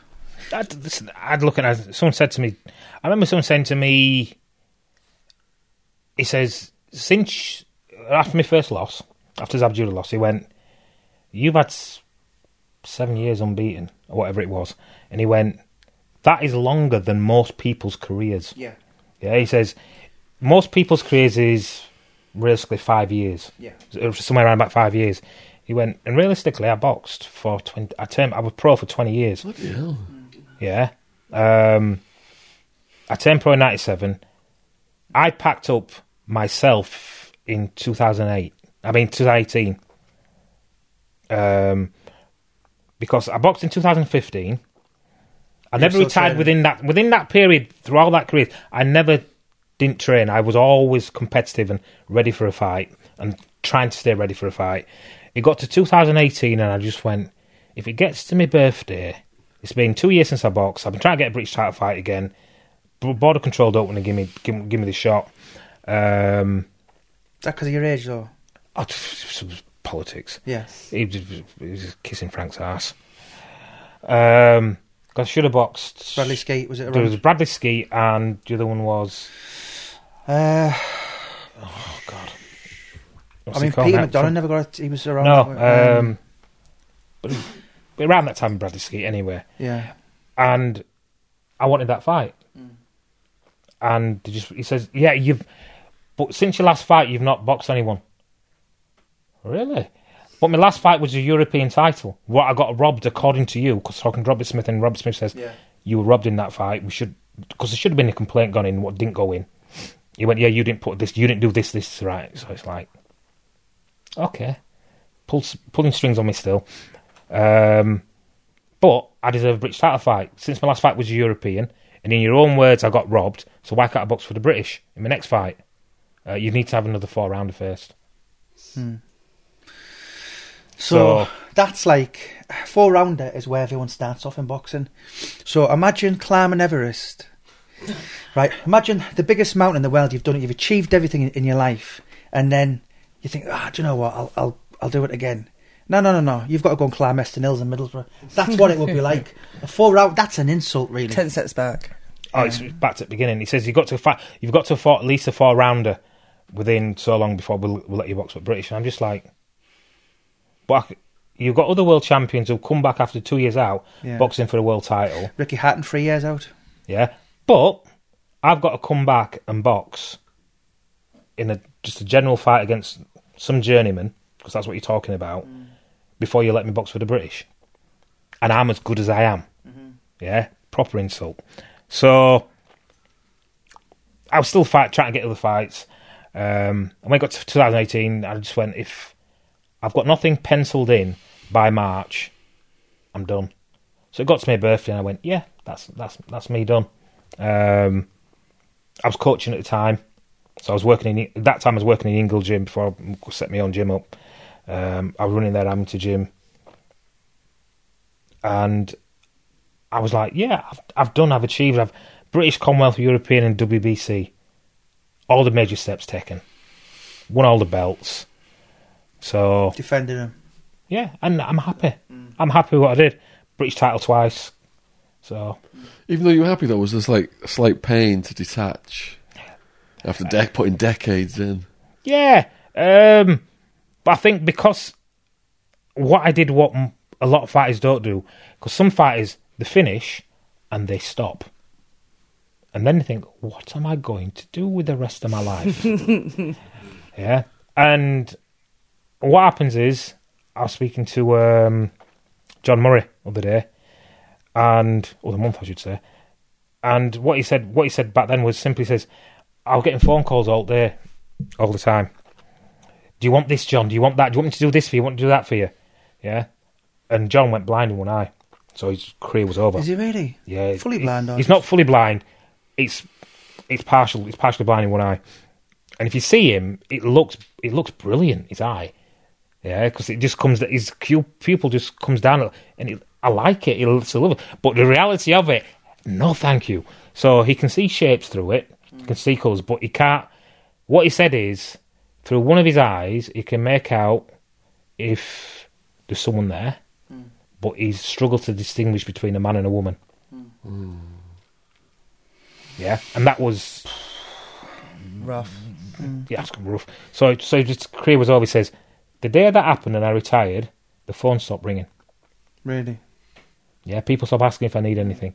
But, and he says, he's now in a good place. He's got his own gym. He's he's doing something with himself. He says, but he says he, he couldn't believe the way it went from that interest to It's funny how people drop you. That's what I said. Yeah. It's an And- extremely unforgiving sport. Um, he's managed. He's found. He's, he's found himself. He says he fell out with boxing for a bit. He came back. He's doing his own gym now, so he's he's feeling all right about himself and who he is. Um, and he made good money for what he achieved. But a lot of fighters don't have that ability where it stopped one day and they don't know what they're doing. Because I kept training, I was always fit. I stayed in gym. I began began training amateurs when I was fifteen. But I always thought in my head, when I retire, I'm going to coach. Yeah, I went. I'm not bothered about managing. Um, I'm just going to coach fighters. Yeah, and I always intended I'd probably work in Ingle Gym, help coach fighters coming through. After Brendan, Brendan passed, it, just before Brendan passed, the the management of running the Ingle Gym, it all just went. There were too many cooks in Spalding and became too many problems, and I was a scapegoat for people to point the finger at. Yeah, and I just went, well, it's not working. Um, I do, I'm doing personal training elsewhere. Some of the stuff I was doing, and I just went right. Well, okay. Well, you're happy doing that. I'm going to go elsewhere, and I went and did my own thing. And I've never looked back. It's it's it's good. I'm I'm happy.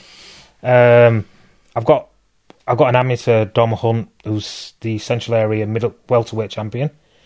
Um, I've got a couple of the pros who I think they're going they're going to come through okay.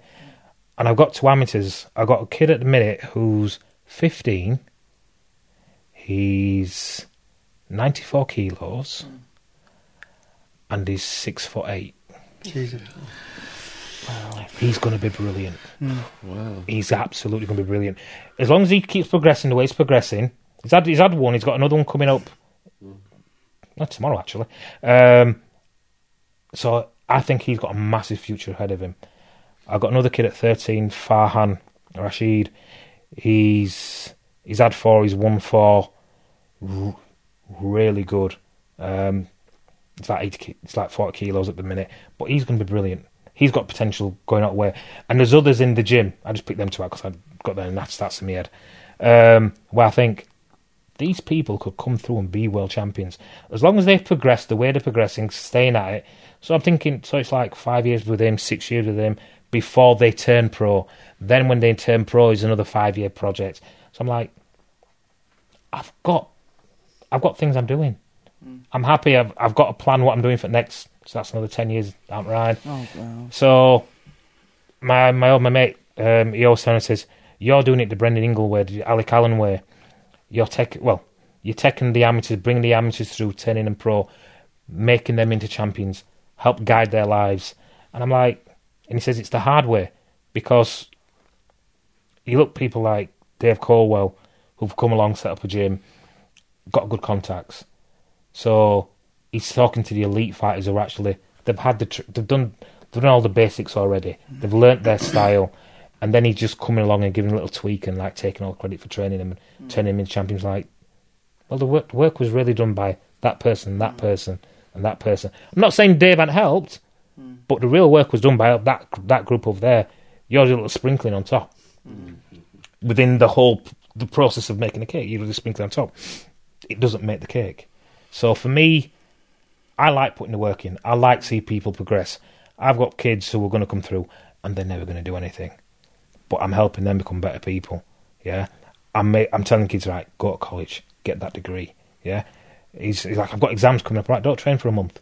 Go in there, do your study, do your revision, pass your exams.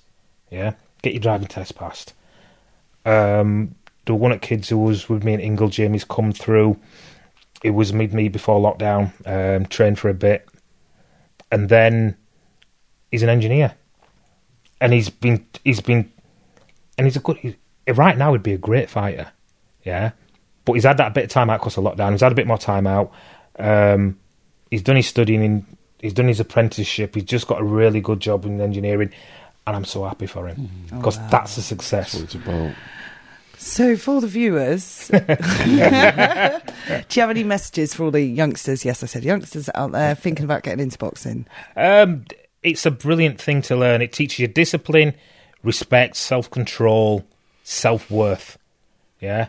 For people who are shy, people who haven't got a lot of confidence, um, people just want to be healthy. Yeah. It's really good. There's a lot of aspects to boxing. People always concentrate on the negative. The positives from boxing are absolutely unbelievable. Yeah. And just use it for what you need for you. Yeah it's a sport. It's it's a tool. It's a stepping stone. Yeah, it's it's not always. You're not all going to be world champions. You're not all going to be British champions. But if it helps you get to that next level, gives you that discipline to do that studying, to pass that degree, to get that job as a teacher, to get that job as an engineer, yeah, to find the the motivation to drag yourself out of bed in the morning, gives you that. It can really help with that sort of discipline, and that's the really good stuff boxing does. Yes, and if you become world champion, you make stupid amounts of money.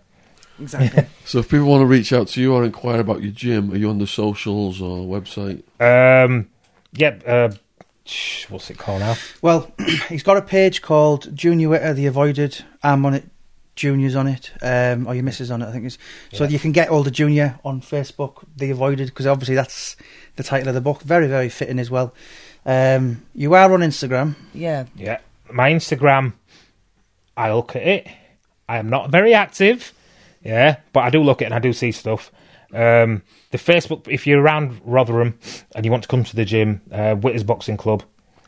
That's another one. Um, between me and the missus and one some of my coaches, so we all reply to on that.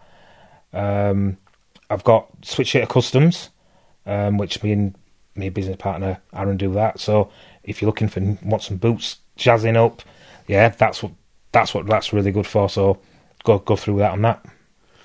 So all the links will be in the description box below this video, as will the links for Jamie Boyle, who has kindly arranged this interview today. Well. Check I out am his doing his Warcry book, publishing so channel. I'm kind of the pimp, and I'm this, this, this, this is my red light, and Ju- Junior's my I'm getting out of my uh, commodity.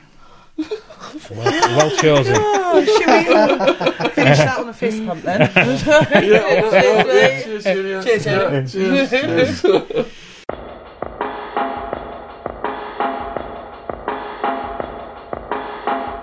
Gadfly Press is proud to announce the publication of Big Joe Egan, the toughest white man on the planet. And that statement came from none other than Mike Tyson, who wrote the introduction to the book. If you want to check it out, the link is in the description box below the video. It's got almost five stars on Amazon, and it is mind blowing stories of Joe's rise in boxing. You've got the crime story of what went down at the pub, the war at the pub, Joe's incarceration, and how the toughest white man on the planet could not be held down, how he rebuilt his life. He's gone from strength to strength, and what he's, you know, you can see right now what he's doing all over the world. So links will be in the description box below the video. Thanks for watching.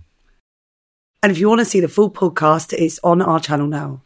in which he talks about Michael Francis, Tyson, and loads of big names that he's worked with. Fascinating stories. Check it out. So the book, Big Joe Egan, Toughest White Man on the Planet, is available in all three formats audio, ebook, and paperback worldwide on Amazon. Link in the description box.